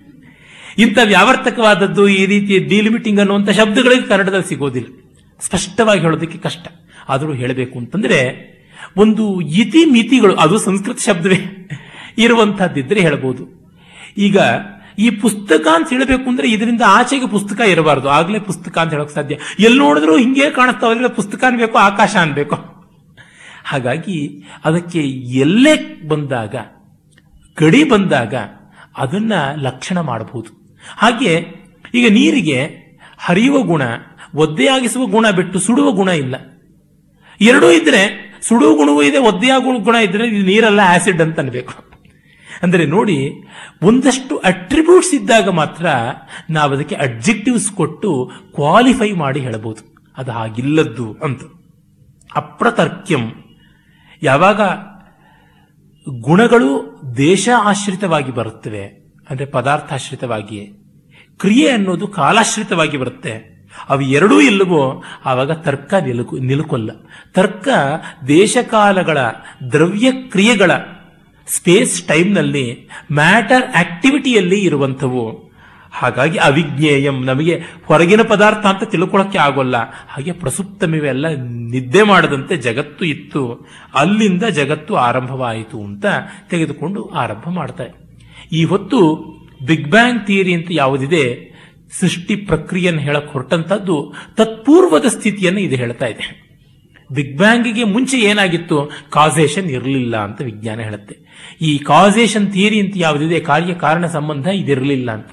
ಆ ಇರಲಿಲ್ಲ ಅನ್ನೋದ್ರಿಂದ ಆರಂಭ ಮಾಡುತ್ತೆ ಅಂದ್ರೆ ಇವರು ಮ್ಯಾಥಮೆಟಿಕಲ್ ಆಗಿ ಪ್ರೂವ್ ಮಾಡದೇ ಇರಬಹುದು ಆದರೆ ತಾತ್ವಿಕವಾಗಿ ಆ ಮಟ್ಟವನ್ನು ಮುಟ್ಟಿದ್ರು ಅನ್ನುವುದು ಗೊತ್ತಾಗುತ್ತೆ. ಅಷ್ಟರ ಮಟ್ಟಿಗೆ ಇದರೊಳಗೆ ಮಹತ್ವ ಉಂಟು ಅಂತ. ಆಮೇಲೆ ಎಲ್ಲ ಸೃಷ್ಟಿ ಆರಂಭವಾಯಿತು ಅಂತ ಬರುವಂಥದ್ದು. ನೋಡಿ, ಇಲ್ಲಿ ಎಷ್ಟು ಚೆನ್ನಾಗಿ ಆ ಸೃಷ್ಟಿ ಕಾನ್ಸೆಪ್ಟ್ ಬೆಳವಣಿಗೆ ಆಗುತ್ತೆ. ಕರ್ಮಾತ್ಮನಾಂಚ ದೇವಾನಾಂ, ಸೋಸೃಜತ್ ಪ್ರಾಣಿನಾಂ ಪ್ರಭು, ಸಾಧ್ಯಾನಾಂಚ ಗಣಂ, ಸೂಕ್ಷ್ಮಂ ಯಜ್ಞಂ ಚೈವ ಸನಾತನಂ. ಮೊದಲು ಕರ್ಮ ಸ್ವರೂಪಿಗಳಾದ ದೇವತೆಗಳನ್ನ, ಆ ದೇವತೆಗಳ ಮೂಲಕವಾಗಿ ಜೀವರಾಶಿಗಳನ್ನ, ಮತ್ತು ದೇವಗಣಗಳಾದ ಸಾಧ್ಯರುಗಳನ್ನ ಆ ಬಳಿಕ ಸನಾತನವಾದ ಯಜ್ಞವನ್ನು ಸೃಷ್ಟಿ ಮಾಡಿದ್ದು ಅಂತ. ಪುರುಷ ಸೂಕ್ತದ ಮಾತು ಇಲ್ಲಿ ಕಾಣಿಸುತ್ತೆ. ಮೊದಲಿಗೆ ಐದನೇ ಶ್ಲೋಕದಲ್ಲಿ ನಾಸದೀಯದ ರೆಫರೆನ್ಸ್ ಬಂದರೆ, ಈಗ ಇಪ್ಪತ್ತೆರಡನೆಯ ಶ್ಲೋಕದಲ್ಲಿ ಪುರುಷ ಸೂಕ್ತದ ಕಾನ್ಸೆಪ್ಟ್ ಬರುತ್ತೆ.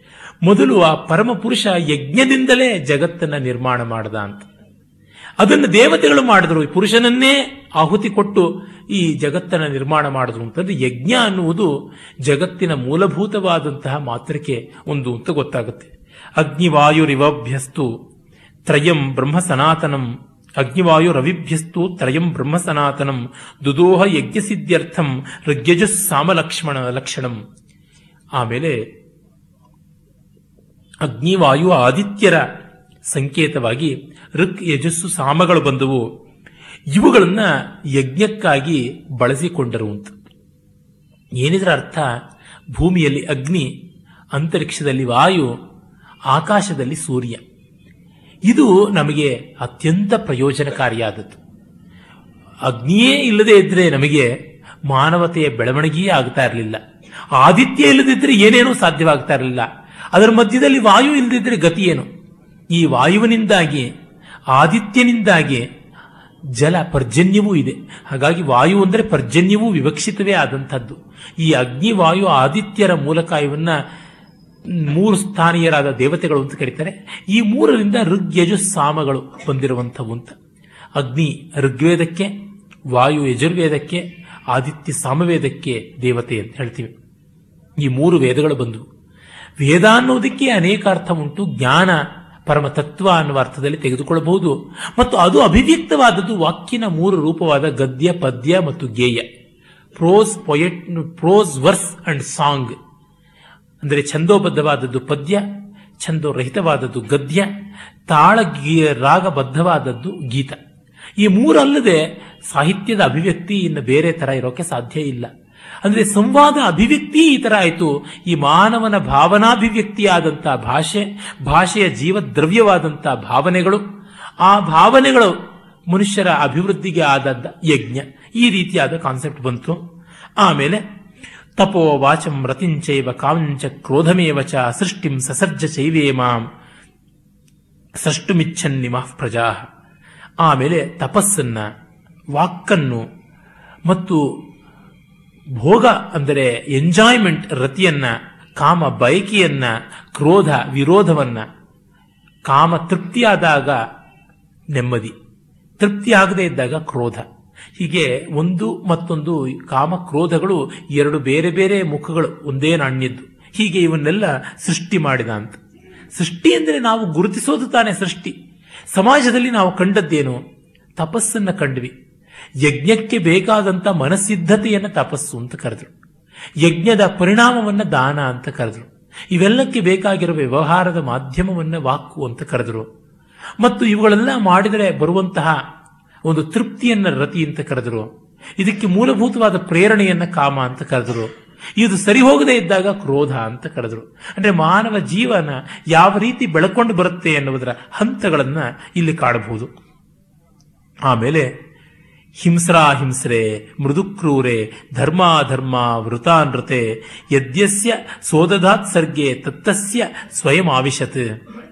ಈ ಜಗತ್ತಿನಲ್ಲಿ ಹಿಂಸೆ, ಅಹಿಂಸೆ, ಮೃದು, ಕ್ರೂರ, ಸತ್ಯ, ಅಸತ್ಯ, ಇವೆಲ್ಲ ಇವೆ. ಈ ಎಲ್ಲದರೊಳಗೂ ಪರಮಾತ್ಮ ಒಳಗೆ ಹೋಗಿ ಸೇರ್ಕೊಂಡ ಅಂತ ಅಂದ್ರೆ ಪ್ರಪಂಚದಲ್ಲಿ ನಾವು ಒಪ್ಪಿದ್ದು ಇದೆ, ಒಪ್ಪದೇ ಇರೋದು ಇದೆ. ಸರಿ ಅನ್ನೋದು ಇದೆ, ತಪ್ಪು ಅನ್ನೋದು ಇದೆ, ಸಲ್ಲಬೇಕಾದ್ದು ಇದೆ, ಸಲ್ಲಬಾರದ್ದು ಇದೆ. ಅದು ನಮ್ಮ ನಮ್ಮ ಸೀಮಿತ ದೃಷ್ಟಿ ಇವೆಲ್ಲದರೊಳಗೂ ಪರಮಾತ್ಮ ಇದ್ದಾನೆ ಅನ್ನೋದನ್ನು ಕಾಣಬೇಕು ಅನ್ನುವಂಥದ್ದು. ಎಷ್ಟು ಅಮೋಘವಾದ ದರ್ಶನದಿಂದ. ಇದು ನೋಡಿ ಈ ಬ್ರಾಡ್ ಬೇಸ್ಡ್ ಆದಂಥ ಕೆಥಾಲಿಕ್ ಐಡಿಯಾ ಅನ್ನೋದು ಬೇರೆ ಎಷ್ಟೋ ಗ್ರಂಥಗಳಲ್ಲಿ ಕಾಣಸಿಗುವಂಥದ್ದಲ್ಲ. ಲೋಕಾನಾಂತ ವಿವೃದ್ಧ್ಯರ್ಥಂ ಮುಖ ಬಾಹುರುಪಾದ ಮುಖ ಬಾಹೂರುಪಾದತಃ ಬ್ರಾಹ್ಮಣಂ ಕ್ಷತ್ರಿಯಂ ವೈಶ್ಯಂ ಶೂದ್ರಂಚ ನಿರವರ್ತಯತ್.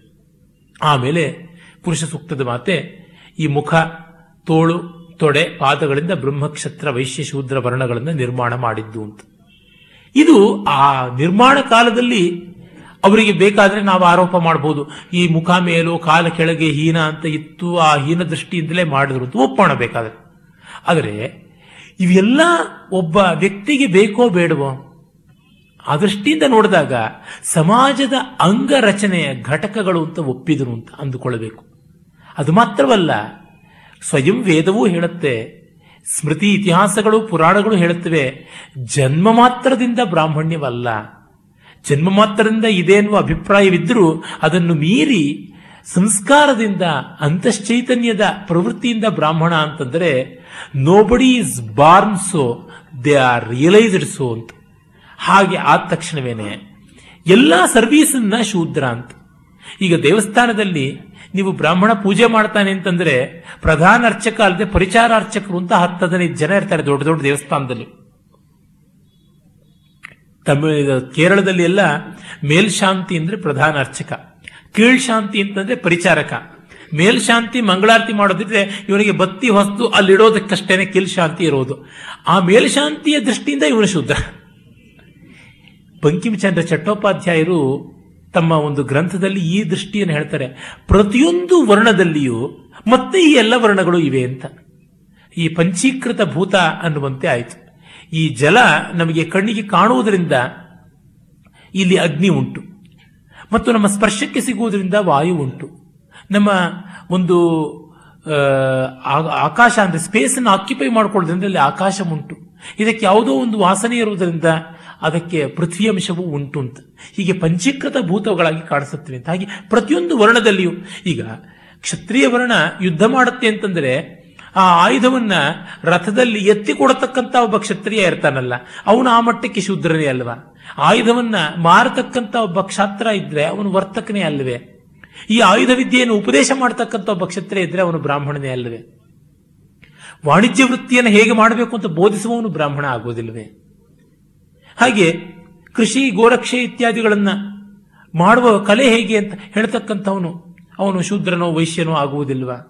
ಹಾಗಾಗಿ ಹೇಗೆ ಪ್ರತಿಯೊಬ್ಬ ಗಂಡಿನಲ್ಲಿಯೂ ಮತ್ತೊಬ್ಬ ಹೆಣ್ಣಿದಾಳೆಯೋ ಹೇಗೆ ಪ್ರತಿಯೊಂದು ಹೆಣ್ಣಲ್ಲಿಯೂ ಮತ್ತೊಂದು ಗಂಡುತನ ಉಂಟೋ, ಹಾಗೆ ಪ್ರತಿಯೊಂದು ವರ್ಣದಲ್ಲಿಯೂ ಮಿಕ್ಕ ಎಲ್ಲ ವರ್ಣಗಳು ಇರುತ್ತವೆ ಅನ್ನೋದನ್ನು ಒಪ್ಪಬೇಕು. ಅದು ಎಷ್ಟು ಮಟ್ಟಿಗೆ ಅಭಿವ್ಯಕ್ತವಾಯಿತು ಅನ್ನೋ ಪ್ರಪೋರ್ಷನ್ ನೋಡಿಬಿಟ್ಟು ವರ್ಣ ಮಾಡಬೇಕು. ಆದರೆ ನಾವು ಬರ್ತಿನಿಂದಲೇ ಅಲ್ಲ, ಅಂದ್ರೆ ಜನ್ಮದಿಂದಲೇ ಮಾಡ್ತೀವಿ ಅನ್ನೋದು ಸಾಹಸದ ಮಾತು. ಗುಣದಿಂದ ಮಾಡಬೇಕು. ಆದರೆ ಗುಣದಿಂದ ಮಾಡ್ತೀವಿ ಅಂತ ಅನ್ನೋದು ಇಂಪ್ರಾಕ್ಟಿಕಲ್ ಎಲ್ಲರ ಗುಣವನ್ನು ಪರೀಕ್ಷೆ ಮಾಡಿಕೊಂಡು ಬಂದು, ಈಗ ಇಷ್ಟು ಜನ ಸಭೆಯಲ್ಲಿ ಸೇರಿದ್ದೀರಾ? ಇದರೊಳಗೆ ಮನುಸ್ಮೃತಿಯನ್ನು ಎಷ್ಟು ಜನ ಓದಿದ್ದೀರಿ? ಓದಿ ಅರ್ಥ ಮಾಡಿಕೊಂಡವ್ರು ಎಷ್ಟು ಜನ? ಅರ್ಥ ಮಾಡಿಕೊಳ್ಳದೆ ಇರೋರು ಎಷ್ಟು ಜನ? ಓದ್ದೇನೆ ಎಷ್ಟು ಜನ?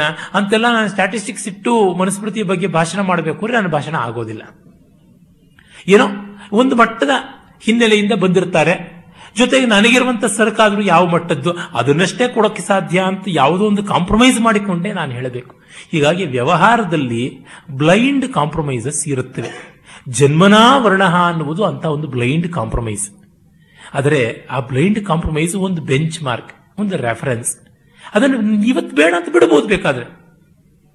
ಎಷ್ಟು ವೈಜ್ಞಾನಿಕವಾಗಿ ನಾವು ಶಿಕ್ಷಣ ಕೊಡ್ತೀವಿ ಅಂತ ಹೋಗಿ ಮಾರ್ಕ್ಸ್ ಅನ್ನೆಲ್ಲ ಕೊಡಬಾರ್ದು ಗ್ರೇಡ್ಸ್ ಅಂತ ಕೊಟ್ಟರು ಎ ಗ್ರೇಡ್ ಅಂದ್ರೆ ಏನು? ತೊಂಬತ್ತರಿಂದ ನೂರು ಬಂದಿದ್ರೆ ಅಂತ ಮತ್ತೆ ಅಲ್ಲಿ ಮಾರ್ಕ್ಸೇ ತಾನೇ ಬಂದಿದ್ದು. ಹಾಗಾಗಿ ನಾವು ಈ ಬಗ್ಗೆ ತುಂಬ ಜಿದ್ದಾಜಿದ್ದಿ ಕಾಳಗ ನಡೆಸಿದ್ರೆ ಪ್ರಯೋಜನ ಆಗುವಂಥದ್ದಲ್ಲ. ಸಮಾಜ ಚಿಕ್ಕದಾಗಿದ್ದಾಗ ಜನ್ಮವೇ ಸಾಕಾಗುತ್ತೆ. ಮತ್ತೆ ಪ್ರತಿಯೊಂದು ಕುಟುಂಬವು ತನ್ನಂತೆಯೇ ಬೆಳೀತಾ ಇದ್ದಾಗ ಬೇರೆಯವರ ಜೊತೆಗೆ ಅಂತಹ ವಿಶೇಷವಾದಂತಹ ವ್ಯವಹಾರ ಇಲ್ಲದೆ ಇದ್ದಾಗ ಆ ಟ್ರೀಟ್ಸ್ ಬರುತ್ತವೆ ಆಮೇಲೆ ಈಗ ನೋಡಿ ಒಂದು ಎಂಬತ್ತು ವರ್ಷಗಳ ಕೆಳಗೆ ಬಾನಿ ಅಂತ ಕರ್ನಾಟಕ ಸಂಗೀತದಲ್ಲಿ ಹಾಗೂ ಘರಾನ ಅಂತ ಹಿಂದೂಸ್ತಾನಿ ಸಂಗೀತದಲ್ಲಿ ತುಂಬ ಪ್ರಸಿದ್ಧಿ. ಈಗ ಕಿರಾನ ಘರಾನ ಅಂತಂದ್ರೆ ಹೆಚ್ಚು ಶ್ರುತಿ ಪ್ರಧಾನವಾದದ್ದು, ನಾದ ಪ್ರಧಾನವಾದದ್ದು, ಆಗ್ರಾ ಘರಾನ ಅಂತಂದ್ರೆ ಲಯ ಪ್ರಧಾನವಾದಂಥದ್ದು, ಈ ಇಂದೋರ್ ಘರಾನ ಎರಡಕ್ಕೂ ಮಧ್ಯೆ ಇರತಕ್ಕಂಥದ್ದು ಜೈಪುರ್ ಘರಾಣೆ ಹೆಚ್ಚು ನವರು ನಾಜೂಕುಗಳಿಗೆ ಬೆಲೆ ಕೊಡುವಂಥದ್ದು, ಗ್ವಾಲಿಯರ್ ಘರಾನ ಹೆಚ್ಚು ಸಂಪ್ರದಾಯ ಶರಣವಾದದ್ದು, ತ್ಯಾಗರಾಜರ ಬಾನಿ ಮನೋಧರ್ಮಕ್ಕೆ ಹೆಚ್ಚು ಬೆಲೆ ಕೊಟ್ಟಂತದ್ದು ದೀಕ್ಷಿತರ ಬಾನಿ ಪರಿಷ್ಕಾರಕ್ಕೆ ಹೆಚ್ಚು ಬೆಲೆ ಕೊಟ್ಟದ್ದು ಅಂತ ಹೀಗೆಲ್ಲ ಇತ್ತು. ಅಲ್ಲಿ ಬೇರೆ ಬೇರೆ ರೀತಿಯಾದಂಥ ತ್ಯಾಗರಾಜರಲ್ಲಿಯೇ ಕೋವೂರ್ ಸ್ಕೂಲ್ ಒಂದು, ವಾಲಾಜಂಪೇಟೆ ಸ್ಕೂಲ್ ಒಂದು, ಸದಾಶಿವರಾಯರ ಸ್ಕೂಲ್ ಒಂದು ಅಂತ ಪ್ರಭೇದಗಳೆಲ್ಲ ಇದ್ದವು. ಈಗ ಒಂದು ವರ್ಕ್ಶಾಪ್ ಮದ್ರಾಸ್ನಿಂದ ಯಾರೋ ಬಂದು ಮಾಡಿದ್ರೆ ಕಾಶ್ಮೀರದವರು ಬಂದು ಸೇರ್ಕೋತಾರೆ ವರ್ಕ್ಶಾಪ್ಗೆ ಅಲ್ಲಿ ಆ ಒಂದು ಶೈಲಿ ಕಲ್ತಿರ್ತಾರೆ. ಇನ್ನೊಂದು, ಈಗ ಆ ರೀತಿಯಾದಂಥ ಪ್ಯೂರಿಟಿ ಆಫ್ ಸ್ಕೂಲ್ ಅನ್ನೋದು ಸಾಧ್ಯ ಇಲ್ಲ. ಹೀಗಾಗಿ, ಈಗ ವರ್ಣ ಸಂಕರ ಆಗೋಗಿದೆ. ಹಾಗಾಗಿ ವರ್ಣದ ಶುದ್ಧಿ ಅಂತ ಹೇಳಿ ಹಠ ಮಾಡೋದಕ್ಕೆ ಯಾರಿಗೂ ಆಗೋಲ್ಲ. ಇದು ಮಹಾಭಾರತ ಕಾಲದಲ್ಲಿ ಧರ್ಮರಾಜ ಹೇಳಿಬಿಟ್ಟ. ಎಲ್ಲಿಯೋ ಯಾವಾಗಲೂ ವರ್ಣ ಸಂಕರ ಆಯಿತು ಅಂತ. ಅಷ್ಟೇಕೆ ಮನುಸ್ಮೃತಿಯಲ್ಲಿಯೇನೆ ವರ್ಣಗಳ ಸಂಕರದ ವಿಸ್ತಾರವಾದ ವಿವರ ಬಂದಿದೆ ಅಂತಂದ್ರೆ, ಬಹಳ ಹಿಂದೆ, ಸುಮಾರು ಏಳೆಂಟು ಸಾವಿರ ವರ್ಷಗಳ ಕೆಳಗೆ ನಾವಂದುಕೊಂಡಂತ ರೀತಿಯ ಒಂದು ವಾಟರ್ ಟೈಟ್ ಕಂಪಾರ್ಟ್ಮೆಂಟ್ ಅನ್ನುವ ರೀತಿಯಾದಂಥ ಒಂದು ವರ್ಣ ಸಾಧ್ಯ ಇತ್ತೋ ಏನು. ಆಗಲೂ ಇರಲಿಲ್ಲ ಅನ್ನೋದು ಗೊತ್ತಾಗುತ್ತೆ. ಒಂದು ಸ್ಥೂಲವಾದ ನಿಯಮ ನಾವು ಮಾಡಿಕೊಂಡಂಥದ್ದು. ಅದರಿಂದ ಇವುಗಳಲ್ಲಿ ಮೇಲು ಕೀಳು ತಾರತಮ್ಯ ಮತ್ತೊಂದು ಇದೆ ಅಂತೆಲ್ಲ ಒಂದು ರೂಪಕವನ್ನು ಹಿಡ್ಕೊಂಡು ತುಂಬ ಜಗ್ಗಾಡುವುದು ಮಾಡಬಾರದು. ಅದು ಮಾಡುವಂಥದ್ದು ಬಹಳ ತಪ್ಪಾಗುತ್ತೆ. ಅದರ ಭಾವವನ್ನು ಹಿಡಿದು ಹೋಗಬೇಕು. ಹೇಳ್ತಾರೆ ಪುರಾಣಗಳಲ್ಲಿ, ಕಲಿಯುಗದಲ್ಲಿ ಒಂದೇ ವರ್ಣ ಇರೋದು ಶೂದ್ರ ವರ್ಣ ಅಂತ. ಹಾಗಂತ ಹೇಳಿದ ತಕ್ಷಣ ಅದು ಹೀನ ಅಂತಲೇ, ಉನ್ನತಿ ಅಂತಲೇ ಆ ರೀತಿಯಾದದ್ದಲ್ಲ. ಆದರೆ ಈ ಮೆಡಿವಲ್ ಟೆಕ್ಸ್ಟ್ ಅಂತ ಹತ್ತನೇ ಶತಮಾನದಿಂದ ಈಚೆಗೆ ಬಂದ ಗ್ರಂಥಗಳಲ್ಲಿ ಶೂದ್ರ, ಕೀಳು, ಬ್ರಾಹ್ಮಣ, ಮೇಲು ಅಂತ ಅನ್ನೋದು ಬಂದಿದೆ. ಆದರೆ ತತ್ಪೂರ್ವದಲ್ಲಿ ಇವೆಲ್ಲ ಉಲ್ಬಣವಾಗಿ ಕಾಣಿಸಿದ ಅಲ್ಲ ಅಂತ ಗೊತ್ತಾಗುತ್ತೆ. ಮುಂದೆ ದ್ವಿಧಾ ಕೃತ್ವಾತ್ಮನೋ ದೇಹಂ ಅರ್ಧೇನ ಪುರುಷೋಭವತ್ ಅರ್ಧೇನ ನಾರಿ ತಸ್ಯಾಂಚ ವಿರಾಜ ಮಸೃಜತ್ ಪ್ರಭು, ಆಮೇಲೆ ವಿರಾಟ್. ಅಂತಹ ಒಂದು ಪುರುಷನನ್ನ ನಿರ್ಮಾಣ ಮಾಡಿದ. ತನ್ನ ಆ ಪುರುಷನಿಂದಲೇ ಅರ್ಧ ಭಾಗ, ಗಂಡು ಅರ್ಧ ಭಾಗ ಹೆಣ್ಣು ಅಂತ ಹೀಗೆ ಬಂದದ್ದಾಯಿತು. ಈ ರೀತಿಯಾಗಿ ಬಂದಂತಹ ಆ ಇಬ್ಬರೇ ಮನು ಮತ್ತೆ ಶತರೂಪ ಅಂತ ಅನಿಸಿಕೊಂಡ್ರು ಸ್ವಯಂಭವ ಮನು ಮತ್ತು ಆ ಹೆಣ್ಣು ಶತರೂಪ ಅಂತ. ಅವರಿಂದ ಈ ಮಾನವ ಸಂತಾನ ಬಂತು ಅನ್ನುವಂಥದ್ದು ಬರುತ್ತೆ. ಹಾಗೆ ನವಬ್ರಹ್ಮರು ಅಂತಕ್ಕಂಥವರು, ಮರೀಚಿ, ಪುಲಹ, ಪುಲಸ್ತ್ಯ, ಕ್ರಸ್ತು, ಕ್ರತು, ಮತ್ತೆ ವಸಿಷ್ಠ, ದಕ್ಷ, ಈ ತರ ಎಲ್ಲ ಉಂಟಲ್ಲ ಈ ಎಲ್ಲ ಪ್ರಜಾಪತಿಗಳನ್ನು ಸೃಷ್ಟಿ ಮಾಡಿದ ನವಬ್ರಹ್ಮರು ಅನ್ಸ್ಕೊಳ್ಳೋ ಪ್ರಜಾಪತಿಗಳು. ಹೀಗೆ ಸಂತಾನ, ಜಗತ್ತು, ಬೆಳೆಯುತ್ತಾ ಬಂತು ಅನ್ನೋದು ಬರುತ್ತೆ. ಆ ವಿವರಗಳಿಗೆ ನಾವು ಹೆಚ್ಚು ಹೋಗಬೇಕಾಗಿಲ್ಲ. ನೋಡಿ ಆದರೆ ಒಂದು ಸ್ವಾರಸ್ಯ. ಮನ್ವಂತರಾಣ್ಯ ಸಂಖ್ಯಾನಿ ಸರ್ಗ ಸಂಹಾರ ಏವಚ ಕ್ರೀಡನ್ನಿ ವೈತತ್ ಕುರುತೆ ಪರಮೇಷ್ಠಿ ಪುನಃ ಪುನಃ. ಆ ಪರಮಾತ್ಮ ಸೃಷ್ಟಿ, ಸ್ಥಿತಿ, ಸಂಹಾರ ಅನ್ನುವ ಆಟವನ್ನ ಆಡಿಕೊಂಡು ಹೋಗ್ತಾ ಇದ್ದಾನೆ. ಆ ಲೀಲೆಯಲ್ಲಿ ಜಗತ್ತು ನಡೀತಾ ಇದೆ ಅನ್ನುವಂಥದ್ದು ಬರುತ್ತೆ. ಮುಂದೆ ಕೃತಯುಗದ ಲಕ್ಷಣವನ್ನ ಹೇಳ್ತಾರೆ. ಎಲ್ಲ ಶ್ಲೋಕಗಳನ್ನ ಓದಲಾಗುವುದಿಲ್ಲ. ಕೃತಯುಗದಲ್ಲಿ ಅಕೃಷ್ಟಪಚ್ಯ ಭೂಮಿ ಉಳದೇ ವ್ಯವಸಾಯ ಆಗ್ತಾ ಇತ್ತು. ಜನರಿಗೆ ಯಾವ ಎಥಿಕ್ಸ್ ಅನ್ನ ಮೊರಾಲಿಟಿಯನ್ನು ಹೇಳಿಕೊಡಬೇಕಾಗಿಲ್ಲ. ಅವರು ತಮ್ಮಂತೆಯೇ ಮೊರಲ್ ಮೊರಾಲಿಟಿ ಎಥಿಕ್ಸ್ ನೀತಿ, ನಿಯಮಗಳನ್ನ ಇಟ್ಟುಕೊಂಡು ಬಾಳ್ತಾ ಇದ್ರು ಅಂತ. ಇದಕ್ಕೆ ಆಧುನಿಕರು ಅವರು ನೊಮ್ಯಾಡಿಕ್ ಆದಿವಾಸಿಗಳ ಜೀವನ ಕಾಡಿನವರು ಹಾಗಾಗಿ ಅವರು ಯಾವುದು ಬೆಳೆ ಬೆಳೀತಾ ಇರಲಿಲ್ಲ. ಹಾಗಿದ್ರೆ ನೀತಿ ನಿಯಮಗಳು ಹೇಗೆ ಬರ್ತಾ ಇತ್ತು ಅದಕ್ಕೆ ಮಾತ್ರ ಉತ್ತರ ಇಲ್ಲ. ಇದನ್ನ ಹಿಡ್ಕೊಳ್ತೀವಿ ಅದನ್ನ ಅಂತ. ಅಂದ್ರೆ ಒಂದು ನಾವು ಆದರ್ಶದ ಕಾಲ ಅನ್ನುವ ಕಲ್ಪನೆ ಮಾಡಿಕೊಳ್ಬೇಕು. ನಿಸರ್ಗಕ್ಕೆ ತುಂಬ ಸಹಜವಾಗಿ ಆ ರೀತಿ ಪ್ರಕೃತಿಗೆ ಸಹಜವಾಗಿ ಆದರೆ ವ್ಯವಹಾರಕ್ಕೆ ತುಂಬ ಸುಸಂಸ್ಕೃತವಾಗಿ ಬಾಳುವಂತಹದ್ದು ಒಂದು ಅಂತ. ನೋಡಿ, ಭೌತಿಕ ಜೀವನಕ್ಕೆ ತುಂಬ ಪ್ರಕೃತಿಗೆ ನಿಕಟ. ಭಾವುಕ ಜೀವನಕ್ಕೆ ಬಹಳ ಸಂಸ್ಕೃತಿ ಪೂರ್ಣ. ಈ ರೀತಿಯಾದ ಒಂದು ಐಡಿಯಲ್. ಇವತ್ತು ಏನಾಗಿದೆ? ಭೌತಿಕ ಜೀವನಕ್ಕೆ ತುಂಬ ಸಂಸ್ಕೃತಿಗೆ ನಿಕಟವಾಗಿದ್ದೀವಿ. ಭಾವನಾತ್ಮಕವಾದ ಜೀವನಕ್ಕೆ ತುಂಬ ಪ್ರಕೃತಿಗೆ ನಿಕಟವಾಗಿದ್ದೀವಿ. ಅದರ ಫಲ ವಿಕೃತಿ. ಅಂದ್ರೆ ನಾವು ಭೌತಿಕ ಜೀವನಕ್ಕೆ ತುಂಬ ಸುಸಂಸ್ಕೃತಿ, ಎಟಿಕೆಸಿ, ಎಲ್ಲೆಲ್ಲದ್ದು ಬಹಳ ಶಿಷ್ಟಾಚಾರ ಉಂಟು. ಆದರೆ ಭಾವನೆಗೆ ಮಾತ್ರ ಬಹಳ ಬರ್ಬರವಾಗಿರ್ತೀವಿ. ಯಾವ ಒಂದು ಎಳೆಯಲ್ಲಿಯೂ ನಮಗೆ ಕೋಮಲತೆ, ಉದಾರತೆ ಕಾಣಿಸುವಂಥದ್ದಲ್ಲ ಅಂದರೆ ಇಂಥ ದುರಂತ ಬಂದುಬಿಡುತ್ತೆ. ಆಮೇಲೆ ಹೇಳ್ತಾರೆ, ತಪಃ ಪರಂ ಕೃತಯುಗೆ ತ್ರೇತಾಯಾಂ ಜ್ಞಾನಮುಚ್ಯತೆ ದ್ವಾಪರೆ ಯಜ್ಞಮೇವಾಹು ದಾನಮೇಕಂ ಕಲೌ ಯುಗೆ. ಕೃತಯುಗಕ್ಕೆ ತಪಸ್ಸು ಅಂದರೆ, ಅದೇ ದೊಡ್ಡದು. ತಪಸ್ಸು ಅತ್ಯಂತ ಶ್ರೇಷ್ಠವಾದದ್ದು ಅಂತ ಆಗಿತ್ತು. ಮತ್ತು ಕೃತಯುಗದಲ್ಲಿ ಜ್ಞಾನ ಶ್ರೇಷ್ಠವಾಗಿತ್ತು. ತ್ರೇತಾಯುಗದಲ್ಲಿ ತಪಸ್ಸು ಶ್ರೇಷ್ಠವಾಯಿತು. ದ್ವಾಪರ ಯುಗದಲ್ಲಿ ಯಜ್ಞವಾಯಿತು. ಕಲಿಯುಗದಲ್ಲಿ ದಾನವಾಗಿದೆ ಅಂತ. ಅಂದರೆ ಹಂಚಿಕೊಂಡು ಬಾಳುವಂಥದ್ದು ಬಹಳ ಮುಖ್ಯ ಅಂತ ಹೇಳ್ಬಿಟ್ಟು ಅದನ್ನು ಹೇಳ್ತಾರೆ. ಅಲ್ಲೇ ಬರುತ್ತೆ ಬ್ರಾಹ್ಮಂ ಕೃತಯುಗಂ ಪ್ರೋಕ್ತ ಪ್ರೋಕ್ತಂ ತ್ರೇತಾತು ಕ್ಷತ್ರಿಯಂ ಯುಗಂ ವೈಶ್ಯೋ ದ್ವಾಪರ ಮಿಥ್ಯಾಹು ಶೂದ್ರ ಕಲಿಯುಗ ಸ್ಮೃತಃ ಅಂತ. ಅಂದರೆ ಇದು ಯುಗ ಯುಗದ ಬದಲಾವಣೆ ಅಂತ ಹೇಳುವುದು. ಅದೊಂದು ಮಾಡೆಲ್ ಆ ಮಾಡೆಲ್ ಮೇಲೆ ಅವರು ಹೇಳ್ತಾರೆ, ಇದು ಕೀಳು, ಅದು ಮೇಲು ಅಂತಲ್ಲ. ಹಾಗಂತಂದ್ರೆ ಕಲಿಯುಗ ಕೀಳು ಅಂದ್ರೆ ನಾವಿರೋರೆಲ್ಲ ಕೀಳೆ ನಾವು ಇರಲೇಬಾರದು ನಮಗೆ ಜ್ಞಾನಕ್ಕೆ ಅಧಿಕಾರವಿಲ್ಲವೆ ಆ ರೀತಿಯಾದದ್ದಲ್ಲ ಅದನ್ನು ಒಂದು ಮಾಡೆಲ್ ಅಂತ ತೆಗೆದುಕೊಂಡದ್ದು ಒಂದು ಪರಿಕಲ್ಪನೆ ಅಂತ. ಹೀಗೆ ಬಂದು ಮುಂದೆ ಬ್ರಾಹ್ಮಣನ ಈ ವರ್ಣಗಳಿಗೆಲ್ಲ ಪ್ರಭು ಅಂತ ಹೇಳ್ತಾರೆ. ಇದೇನು ಬ್ರಾಹ್ಮಣ ಡಾಮಿನೇಷನ್ ಅಲ್ಲವೇ ಅಂತ ಹೇಳ್ಬೋದು. ಉತ್ತಮಾಂಗೋದ್ಭವಾದ್ ಜ್ಯೇಷ್ಠ್ಯಾತ್, ಬ್ರಹ್ಮಣಶ್ಚೈವ ಧಾರಣಾತ್, ಸರ್ವಸ್ಯೇವಾಸ್ಯ ಸರ್ಗಸ್ಯ ಧರ್ಮತ, ಧರ್ಮತೋ ಬ್ರಾಹ್ಮಣ ಪ್ರಭು ಅಂತ. ಅಂದ್ರೆ ಧರ್ಮದ ದೃಷ್ಟಿಯಿಂದ ಬ್ರಾಹ್ಮಣ ಪ್ರಭು, ಅರ್ಥಕಾಮಗಳ ದೃಷ್ಟಿಯಿಂದ ಅಲ್ಲ ಅಂತ. ಇದು ಇದರ ನಿಜವಾದ ತಾತ್ಪರ್ಯ. ಅಂದರೆ ಧರ್ಮದ ಎಲ್ಲರನ್ನ ತಾಳಿಸುವ, ಬಾಳಿಸುವ ದೃಷ್ಟಿಯಿಂದ ಬ್ರಾಹ್ಮಣ ಇದಕ್ಕೆ ಲೀಡ್ ತಗೋಬಹುದೇ ಹೊರತು ಮೆಟೀರಿಯಲ್ ಎಂಜಾಯ್ಮೆಂಟ್ ದೃಷ್ಟಿಯಿಂದ ಪೊಸೆಷನ್ ದೃಷ್ಟಿಯಿಂದ ಅಲ್ಲ ಅಂತ. ಇದನ್ನು ಯಾರು ಒಪ್ಪುವಕ್ಕಾಗೋಲ್ಲ? An intellect is the monarch of this world only from the concept of values not from the concept of facts and materialistic wealth ಇದನ್ನು ಎಲ್ಲರೂ ಒಪ್ಪುತ್ತಾರೆ. ವೈಚಾರಿಕರು, ಪ್ರಜ್ಞಾವಂತರು ಜಗತ್ತಿನ ಆಗು ಹೋಗುಗಳ ಬಾಧ್ಯಸ್ಥರು, ವಿಧಾಯಕರು ಜಗತ್ತಿನ ಮೌಲ್ಯ ದೃಷ್ಟಿಯಿಂದ. ಆದರೆ ಜಗತ್ತಿನ ಒಂದು ಸಂಪತ್ತಿನ ದೃಷ್ಟಿಯಿಂದ ಅಲ್ಲ ಅಂತ. ಭೂತಾನಾಂ ಪ್ರಾಣಿನ ಶ್ರೇಷ್ಠ, ಪ್ರಾಣಿನಾಂ ಬುದ್ಧಿಜೀವಿನ, ಬುದ್ಧಿಮತ್ಸು ನರ ಶ್ರೇಷ್ಠ, ನರೇಶು ಬ್ರಾಹ್ಮಣ ಸ್ಮೃತ ಅಂತ ಬ್ರಾಹ್ಮಣ ಅಂದ್ರೆ ಬುದ್ಧಿವಂತನಾಗಿರಬೇಕು. ಬುದ್ಧಿವಂತನಾಗಿ ವಿವೇಕಿಯಾಗಿರಬೇಕು ತಪಸ್ವಿ ಆಗಿರಬೇಕು ಬ್ರಹ್ಮವನ್ನ ತಿಳಿದವನಾಗಿರಬೇಕು, ಬ್ರಹ್ಮವಿದ್ಯ ಪರಂಭೂತಂ ನಕಿಂಚಿ ದೇಹವಿದ್ಯತೆ ಅಂತ ಹೇಳ್ತಾ ಬ್ರಹ್ಮವಿತ್ ಆಗಿರಬೇಕು ಅಂತ. ಬ್ರಹ್ಮ ಅಂದ್ರೆ ಇಂಟಿಗ್ರೇಟಿಂಗ್ ಫೀಚರ್ ಸಮಗ್ರತೆಯ ಏಕವನ್ನ ಬಲ್ಲವನು. ಹಾಗಾಗಿ ಯಜ್ಞೋಪವೀತ ಮಾತ ಬ್ರಾಹ್ಮಣ್ಯ ಅನ್ನುವುದು ವಿಡಂಬನ ಮಾತ್ರ.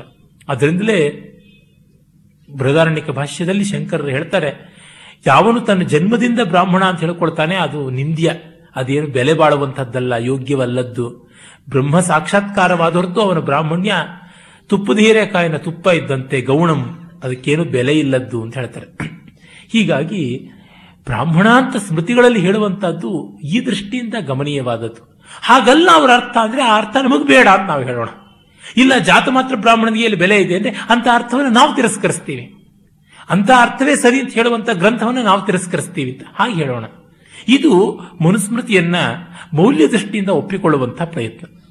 ಇಲ್ಲಿ ಬರುತ್ತೆ, ಬ್ರಾಹ್ಮಣೋ ಜಾಯಮಾನೋ ಹಿ ಪೃಥಿವ್ಯಾಂ ಅಧಿಜಾಯತೆ, ಈಶ್ವರ ಸರ್ವಭೂತಾನಾಂ ಧರ್ಮಕೋಶಸ್ಯ ಗುಪ್ತಯೇ, ಸರ್ವಂ ಸ್ವಂ ಬ್ರಾಹ್ಮಣಸ್ಯೇದಂ ಯತ್ಕಿಂಚಿತ್ ಜಗತೀ ಗತಂ, ಶ್ರೇಷ್ಠ್ಯಂ ಶ್ರೇಷ್ಠ್ಯೇನಾಭಿಜನೇನೇದಂ, ಸರ್ವಂ ವೈ ಬ್ರಾಹ್ಮಣೋ, ಬ್ರಾಹ್ಮಣೋರ್ಹತಿ. ಈ ಜಗತ್ತು ಎಲ್ಲ ಬ್ರಾಹ್ಮಣನಿಗೆ ಸೇರಿದ್ದು ಅಂತ. ಅಂದ್ರೆ ಬ್ರಹ್ಮವಾಗಿ ಆತ್ಮಾರಾಮನಾದವನಿಗೆ ಜಗತ್ತೆಲ್ಲ ಸೇರಿರುವುದು. ಮತ್ತು ಅವನು ಜಗತ್ತಿನಿಂದ ಏನೂ ಬಯಸುವಂಥದ್ದಲ್ಲ. ಅದ್ಯಾಕೆ? ಆಂಧ್ರಶಂಸ್ಯಾತ್ ಬ್ರಾಹ್ಮಣಸ್ಯ, ಭುಂಜತೆ ಈತರೇ ಜನ ಒಬ್ಬ ಬ್ರಹ್ಮಜ್ಞಾನಿಯ ಔದಾರ್ಯದಿಂದ ಜಗತ್ತು ಮಿಕ್ಕವರ ಪಾಲಿಗೆ ಇದೆ ಅಂತ. ಬ್ರಾಹ್ಮಣ ಅಂದ್ರೆ ಬ್ರಹ್ಮಜಾನಾತಿ ಬ್ರಾಹ್ಮಣ. ಬ್ರಹ್ಮಜಾನಾತಿ ಆಗಿರೋದ್ರಿಂದ ಜ್ಞಾನಿಯಾದವನು ಏನನ್ನೂ ಬಳಸದೇ ಇರೋದ್ರಿಂದ ಮಿಕ್ಕವರ ಪಾಲಿಗೆ ಜಗತ್ತು ಉಳ್ಕೊಂಡಿದೆ ಅಂತ. ತಸ್ಯ ಕರ್ಮ ವಿವೇಕಾರ್ಥಂ. ಶೇಷಾಣಾಂ ಅನುಪೂರ್ವಶಃ ಸ್ವಯಂಭುವೋ ಮನುರ್ಧೀಮಾನ್ ಇದಂ ಶಾಸ್ತ್ರಂ ಅಕಲ್ಪಯತ್. ಹಾಗಾಗಿ ಈ ಮುಖ್ಯವಾಗಿ ಬ್ರಾಹ್ಮಣ ಹೇಗೆ ನಡ್ಕೊಳ್ಬೇಕು ಅಂತ, ತನ್ಮೂಲಕ ಈ ಬೇರೆಯವರು ಹೇಗೆ ನಡ್ಕೊಳ್ಬೇಕು ಅಂತ ತೋರ್ಸಕ್ ಹೊರಟದ್ದು ಅಂತ. ಅಂದ್ರೆ ದೇಶದ ಬುದ್ಧಿಜೀವಿ ಹೇಗಿರಬೇಕು ಅಂತ ಮೊದಲು ಹೇಳಕ್ ಹೊರಟಿತ್ತು. ಕಾಮನ್ ಮ್ಯಾನ್ ಹೇಗಿರಬೇಕು ಅನ್ನೋದು ಆಮೇಲೆ. ಮೊದಲು ಎಕ್ಸ್ಟ್ರಾರ್ಡಿನಿ ಆದಂತಹ ನಾಯಕ ಹೇಗಿರಬೇಕು?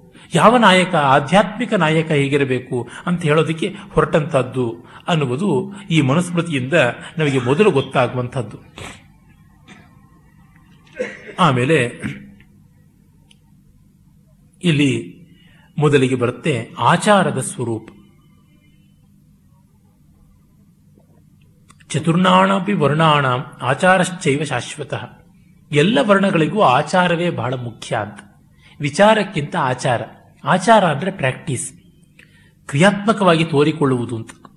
ಅದು ಏನು? ಚಾರ ಅಂದ್ರೇ ಚರ್ಯೆ. ಚರಣ, ಚರ್ಯೆ, ಚಾರ ಎಲ್ಲ ಒಂದೇ. ಆಚಾರ ಅಂದರೆ ಸರ್ವತೋಮುಖವಾದ ನಡವಳಿಕೆ ಅಂತ. ಒಬ್ಬ ಎಲ್ಲಿಯೋ ಒಂದು ಕಡೆ ಸರಿಯಾಗಿ ನಡ್ಕೊಂಡಿದ್ದಾನೆ ಅಂತ ಅದನ್ನು ಹಿಡ್ಕೊಂಡಲ್ಲ. ಎಲ್ಲ ಕಡೆಯಲ್ಲಿಯೂ ಸರಿಯಾಗಿ ನಡ್ಕೊಂಡಂತ ಹೋಲಿಸ್ಟಿಕ್ ಆದ ನಡವಳಿಕೆಯನ್ನ ಇಲ್ಲಿ ಪ್ರಮಾಣ ಅಂತ. ಅದರಿಂದಲೇ ಸ್ಮೃತಿಗಳಲ್ಲಿ ಬರುತ್ತೆ, ಸದಾಚಾರ್ಯಾದ ಶೂದ್ರ ದುರಾಚಾರ್ಯಾದ ಬ್ರಾಹ್ಮಣ ಜಾತಿಯಲ್ಲಿ ಹುಟ್ಟಿದವನು ಅನ್ನೋದಕ್ಕಿಂತ ತುಂಬಾ ಶ್ರೇಷ್ಠನಾದವನು ಅಂತ. ಸದಾಚಾರ ಬಹಳ ಮುಖ್ಯ. ಅವನು ಏನು ಮಾಡ್ತಾ ಇದ್ದಾನೆ ಅನ್ನೋದ್ರಿಂದ ಅವನಿಗೆ ಬೆಲೆಯ ಹೊರತು ಮತ್ತಿನ್ಯಾವುದರಿಂದಲೂ ಅಲ್ಲ ಅಂತ. ಹಾಗಾಗಿ ಆಚಾರಕ್ಕೆ ಬೆಲೆ ಕೊಟ್ಟು ಹೇಳ್ತಾರೆ, ಆಚಾರ ಪರಮೋ ಧರ್ಮ, ಶ್ರುತ್ಯುಕ್ತ ಸ್ಮಾರ್ಥ ಇವಚ ತಸ್ಮಾತ್ ಅಸ್ಮಿನ್ ಸದಾ ಯುಕ್ತೋ ನಿತ್ಯಂ ಸ್ಯಾದಾತ್ಮವಾನ್ ದ್ವಿಜ ಅಂತ. ಆಚಾರ, ಶ್ರುತಿ, ವೇದ ಹೇಳಿದ್ದು ಮತ್ತು ಸ್ಮೃತಿ ಹೇಳಿದ್ದು ಎಲ್ಲ ಮುಖ್ಯ. ಅದರೊಳಗೆ ನಾವು ನಡೆದುಕೊಳ್ಬೇಕು. ಮನುಸ್ಮೃತಿಯಲ್ಲಿಯೇ ಬರುವ ಮತ್ತೊಂದು ಪ್ರಸಿದ್ಧ ಶ್ಲೋಕ, ಆಚಾರ ಪರಮೋ ಧರ್ಮ, ಆಚಾರ ಪರಮಂ ತಪ, ಆಚಾರ ಪರಮಂ ಜ್ಞಾನಂ, ಆಚಾರಾತ್ ಕಿಮ್ನ ಸಿದ್ಧತಿ ಅಂತ ಆಚಾರದಲ್ಲಿ ಎಲ್ಲವೂ ಸಿದ್ಧಿಸಲ್ಪಡುತ್ತದೆ ಅಂತ. ಸರ್ವಸ್ಯ ತಪಸೋ ಮೂಲ ಆಚಾರಂ ಜಗುರು ಪರಂ. ಎಲ್ಲ ತಪಸ್ಸಿಗೂ ಮೂಲ ಆಚಾರ. ನಡವಳಿಕೆ ಇಲ್ಲದ ತಪಸ್ಸು ಯಾವ ರೀತಿಯಲ್ಲಿಯೂ ಬೆಲೆ ಬಾಳುವುದಲ್ಲ ಅಂತ ಹೇಳ್ತಾ, ಸ್ಮೃತಿಯ ಆರಂಭದಲ್ಲಿ ಏನೇ ಆಚಾರಕ್ಕೆ ಬೆಲೆ ಕೊಟ್ಟರು ಅಂದ್ರೆ ಎಕ್ಸಿಕ್ಯೂಷನ್ ನಡವಳಿಕೆ. ಆ ನಡವಳಿಕೆ ಅಂತ ಕೊಟ್ಟ ಮೇಲೆ ಬ್ರಾಹ್ಮಣನಿಗೆ ಹಾಕಿರುವ ಕಟ್ಟುಪಾಡುಗಳು ನೋಡಿದ್ರೆ ಇವತ್ತು ಬ್ರಾಹ್ಮಣ ಅಂತ ಜಾತಿಯಿಂದ ಅನಿಸ್ಕೊಳ್ಳೋರು ಯಾರು? ಅಬ್ಬಾ, ನನಗೆ ಸದ್ಯ ಈ ಸ್ಮೃತಿ ಅಪ್ಲೈ ಆಗ್ತಾ ಇಲ್ವಲ್ಲ ಈ ಕಾಲದಲ್ಲಿ. ಈ ಕಾಲದಲ್ಲಿ ಇದನ್ನು ಎನ್ಫೋರ್ಸ್ ಮಾಡಿದ್ರೆ ಗತಿ ಏನು? ನಾವೇ ಮೊದಲು ಸುಡೋಣ ಅಂತ ಅನ್ಬೇಕು. ಕಾರಣ, ಬ್ರಾಹ್ಮಣನಾದವನಿಗೆ, ಆಗಬೇಕಾದವನಿಗೆ ಹಾಕಿರುವ ಕಟ್ಟಲೆಗಳು ಅಷ್ಟು ಉಂಟು. ಅಂದ್ರೆ, ಒಂದು ಎತ್ತರದ ಸ್ಥಾನವನ್ನು ಬಯಸಬೇಕು ಅಂತಂದ್ರೆ ಅಷ್ಟು ಕಠೋರವಾದಂತಹ ವ್ರತಿಯಾಗಬೇಕಾಗತ್ತೆ ಅವನು ಅಂತ. ಸಮ್ಮಾನಾದ್ ಉದ್ವಿಜೇ ದ್ವಿಪ್ರಹ ಸನ್ಮಾನ ಆಗುತ್ತೆ ಅಂತಂದ್ರೆ ಬ್ರಾಹ್ಮಣ ಹೆದರ್ಕೊಂಡು ಓಡೋಗ್ಬೇಕು, ನನಗೆ ಅವಮಾನ ಮಾಡಿ ಎಲ್ಲರೂ ಅಂತ ಕೊಂಡಾಡಬೇಕು, ಅವಮಾನವಾಗಬೇಕು ಅಂತಂದ್ರೆ ನನ್ನನ್ನ ಸುಮ್ಮನೆ ವಿನಾಕಾರಣ ಗೌರವ ಕೊಟ್ಟು, ಬೆಲೆ ಕೊಟ್ಟು ಆಧರಿಸಬೇಡಿ. ನನ್ನ ಹೆಜ್ಜೆ ಹೆಜ್ಜೆಗೂ ಟ್ಯಾಕ್ಸ್ ಮಾಡಿ ನನ್ನ ಚರ್ಯ ಸರಿಯಾಗಿದೆಯಲ್ವ ಅಂತ ನೋಡಿ, ನೀವು ಎಸ್ಟಾಬ್ಲಿಷ್ ಮಾಡಿಕೊಳ್ಳಿ ಅಂತ ಕೇಳುವಂಥದ್ದು ಬ್ರಾಹ್ಮಣನ ಲಕ್ಷಣ ಅಂತ ಬರುತ್ತೆ. ಹೀಗಾಗಿ ಎರಡನೆಯ ಅಧ್ಯಾಯ ಆರಂಭವಾಗುತ್ತೆ. ಅಲ್ಲಿ ಮೊದಲು ಉಪಕ್ರಮದಲ್ಲಿ ಧರ್ಮ ಸ್ವರೂಪ ಹೇಳುವುದಾಗುತ್ತೆ.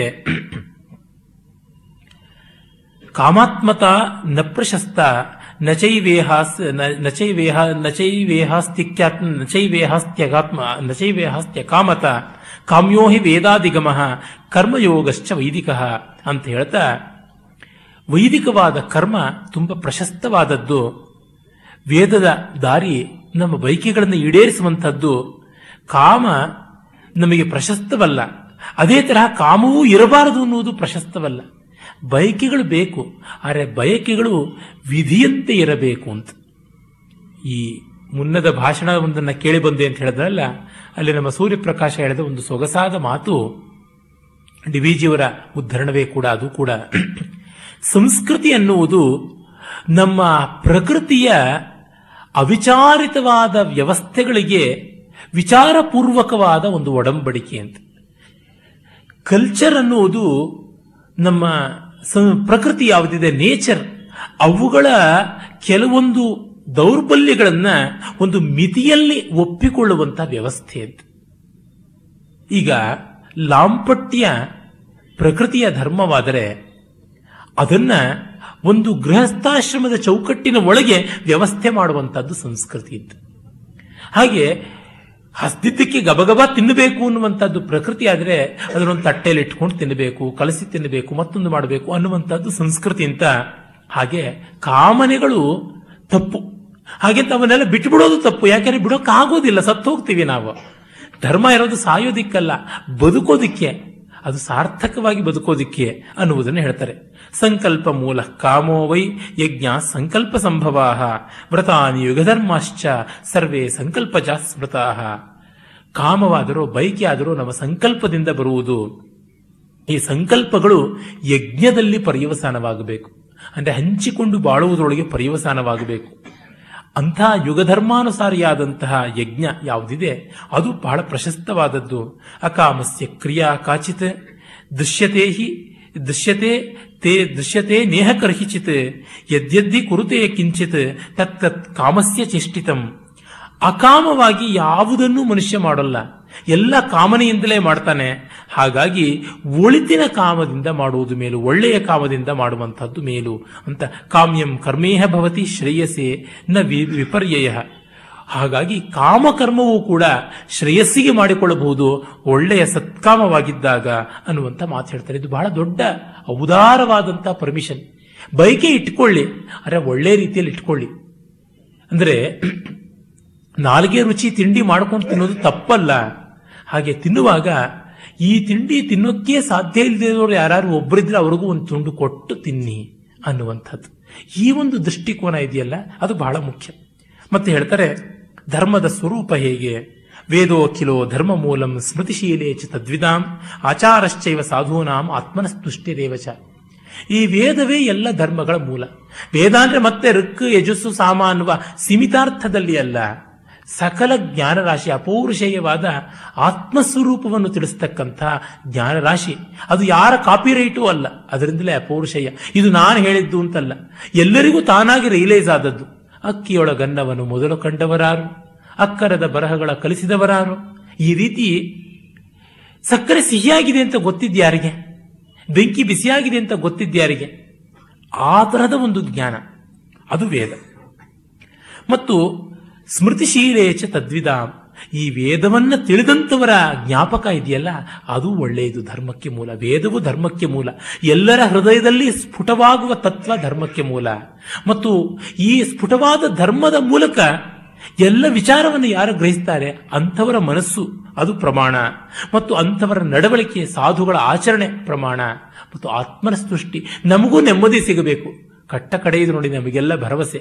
ನಮಗೂ ನೆಮ್ಮದಿ ಆಗಬೇಕು ಮಾಡಿದ್ರೆ. ಏನೋ ನೀವೆಲ್ಲ ಹೇಳಿದ್ ಮಾಡಿದ್ವಿ, ಆದರೂ ಮನಸ್ಸಿಗೇನೋ ಸಮಾಧಾನ ಆಗ್ತಲ್ಲ. ಅದಕ್ಕೆ ಇನ್ನೊಬ್ಬರ ಹತ್ರ ನಾವು ಹೊರಟೋಗ್ಬಿಟ್ವಿ ನಾವು ಎಷ್ಟೋ ಸತ್ಯ ಹೇಳ್ತೀವಲ್ಲ. ನೀವು ಹೇಳಿದ ಡಾಕ್ಟರ್ ಹತ್ರ ಹೋಗಿ ಎಲ್ಲ ಟ್ರೀಟ್ಮೆಂಟ್ ತಗೊಂಡ್ವಿ. ಆದರೂ ಯಾಕೋ ಹಂಗನಿಸ್ತು ಅದಕ್ಕೆ ಹೋಗ್ಬಿಟ್ಟು ಒಂದು ಯಂತ್ರನೂ ಕಟ್ಸಿ ಬಂದ್ಬಿಟ್ವಿ ಅಂತ. ಆತ್ಮನ ತುಷ್ಟಿ ಅದೂ ಧರ್ಮ ಅಂತ. ಅಂದ್ರೆ ಎಷ್ಟು ಉದಾರವಾಗಿ ಧರ್ಮದ ವಿಭಾಗವನ್ನು ಮಾಡಿ, ಧರ್ಮದ ಲಕ್ಷಣವನ್ನು ಹೇಳುತ್ತೆ ಅಂತ ನೋಡಬಹುದು ಇನ್ನ ಇದರ ಮುಂದಿನ ವಿಷಯಗಳನ್ನ ನಾಳೆ ನೋಡೋಣ. ಓಂ ತತ್ಸತ್.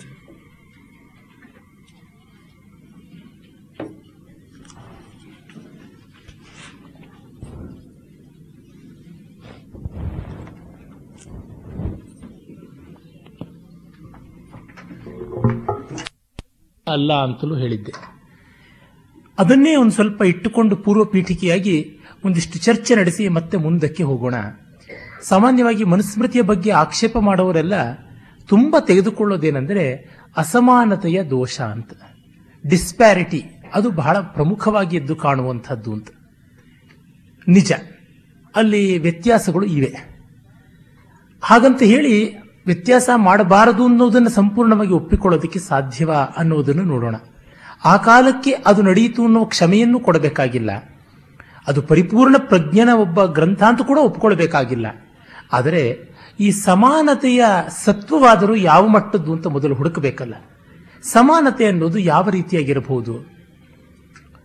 ಅಮೆರಿಕದ ಕಾನ್ಸ್ಟಿಟ್ಯೂಷನ್ನಲ್ಲಿ ಬರುತ್ತೆ, all men are created equal ಅಂತಲೇ ಶುರು ಆಗುತ್ತೆ ಅದು ನಿಜವೇ? ಖಂಡಿತ ನಿಜವಲ್ಲ. ಆಲ್ಡಸ್ ಹಕ್ಸ್ಲಿಯ ತಾತ, ಅವನು ಹೇಳ್ತಾನೆ ಎಷ್ಟು ನಾನ್ಸೆನ್ಸ್ ಸಮಾನತೆ ಎನ್ನುವುದು ಅಂತಂದ್ರೆ ಅದು ಸಾಧ್ಯವೇ ಇಲ್ಲ ವಿಶ್ವದಲ್ಲಿ ಅಂತ. ಮೊದಲಿಗೆ ನೋಡೋಣ, ಸಮಾನತೆ ಯಾವುದು? ಹುಟ್ಟಿನ ಸಮಾನತೆ ಅಂತಂದ್ರೆ ಜೈವಿಕ ಸಮಾನತೆ ಉಂಟ. ಬಯೋಲಾಜಿಕಲ್ ಈಕ್ವಾಲಿಟಿ ಅನ್ನೋದು ಇದೆಯಾ? ಖಂಡಿತ ಇಲ್ಲ. ಒಬ್ಬರೊಬ್ಬರ ಬ್ಲಡ್ ಗ್ರೂಪ್ ಬೇರೆ, ಒಬ್ಬರೊಬ್ಬರ ಜೆನೆಟಿಕ್ ಕೋಡ್ ಬೇರೆ, ಒಬ್ಬರೊಬ್ಬರ ರೋಗಗಳ ರೀತಿ ಬೇರೆ, ಅಲರ್ಜಿಗಳು ಬೇರೆ, ಎಲ್ಲ ಬೇರೆಯಾಗಿವೆ ಶಾರೀರಿಕವಾಗಿ. ಹಾಗೆ ಮಾನಸಿಕವಾಗಿ ಕೂಡ ಬೇರೆ ಬೇರೆ ಬೇರೆ ಬೇರೆ ಆಗಿರುವಂಥವು. ಮನೆಯಲ್ಲಿ ಒಟ್ಟಿಗೆ ಒಂದೇ ವಾತಾವರಣದಲ್ಲಿ ಹುಟ್ಟಿ ಬೆಳೆದ ಅಣ್ಣ ತಮ್ಮಂದರು ಐಡೆಂಟಿಕಲ್ ಟ್ವಿನ್ಸ್ ಅಂತ ಹೇಳುವಂಥವರು ಸಯಾಮಿ ಟ್ವಿನ್ಸೇ ಆಗಿರಬಹುದು ಆದರೆ ಅವರಲ್ಲಿ ಯಾವ ಮಟ್ಟದ ಸಮಾನತೆ ಇದೆ ಅನ್ನುವುದು ನಮ್ಮೆಲ್ಲರಿಗೂ ಗೊತ್ತಿರುವಂಥದ್ದೇ. ಅದರ ಬಗ್ಗೆ ಮತ್ತೆ ವಿಸ್ತರಿಸಿ ವ್ಯಾಖ್ಯಾನಿಸಬೇಕಾಗಿಲ್ಲ. ಹೀಗಾಗಿ ಬಯಲಾಜಿಕಲ್ ಈಕ್ವಾಲಿಟಿ ಅಂತ ಏನು ಹೇಳ್ತೀವಿ? ಅದು ಇಲ್ಲ ಅಂತ ನೆಗೆದು ಬಿದ್ದು ಹೋಯಿತು ಮಾನವ ಕುಲದಲ್ಲಿ. ಮತ್ತೆ ಇನ್ನೊಂದು ಈಕ್ವಾಲಿಟಿ ಯಾವುದು? ಸೋಷಿಯಲ್ ಈಕ್ವಾಲಿಟಿ ಎಂದಾದರೂ ಅದನ್ನು ಸಾಧಿಸೋದಕ್ಕೆ ಆಗಿದೆಯಾ? ಕಮ್ಯುನಿಸಂ ಸಾಧಿಸಿ ತೋರಿಸುತ್ತೆ ಅಂತ ಹೇಳಿದ್ದು ಆದರೆ ಒಂದು ಘಟನೆ ಹೇಳ್ತೀನಿ. ಒಮ್ಮೆ ಸ್ಟಾಲಿನ್ ಯಾವುದೋ ಒಂದು ಜ್ಞಾನದಲ್ಲಿ ತನ್ನ ಚೆಸ್ಟ್ ಡ್ರಾ ತೆಗೆದುಬಿಟ್ಟು ನೋಡ್ದ, ತನ್ನ ಸಿಗಾರ್ ಪೈದು ಪೈಪ್ ಕಾಣಿಸಲಿಲ್ಲ ಸೇದುವಂತಹ ಸ್ಮೋಕಿಂಗ್ ಪೈಪ್ ತಕ್ಷಣವೇನೆ ಫೋನ್ ಮಾಡಿ ಪೈಪ್ ಕಾಣೆಯಾಗಿದೆ ಅಂತ ಹೇಳಿದೆ. ಆಮೇಲೆ ಒಂದು ಅರ್ಧ ಗಂಟೆ ಆದಮೇಲೆ ಜೇಬಿಗೆ ಕೈ ಹಾಕಿದ್ರೆ ಅಲ್ಲಿ ಪೈಪ್ ಸಿಕ್ತು. ತಕ್ಷಣವೇ ಫೋನ್ ಮಾಡಿ ಅಸಿಸ್ಟೆಂಟ್ಗೆ ವಾಪಸ್ಸು. ಸಿಕ್ತು ಅದು, ಜೇಬಿನಲ್ಲೇ ಇತ್ತು ಅಂತಂದ. ಹೌದಾ ಅಂತ. ಏನ್ ಆಕ್ಷನ್ ತಗೊಂಡ್ರ ನೀವು ಅಂತ. ಹೌದು, ಆರು ಜನರನ್ನ ಬಂಧಿಸಿದ್ದೀವಿ. ನಾಲ್ವರಿಗೆ ಟಾರ್ಚರ್ ಕೊಡೋದಕ್ಕೆ ಶುರು ಮಾಡಿದೀವಿ ಈ ಬಗ್ಗೆ ಎನ್ಕ್ವೈರಿಗೆ ಅಂತ.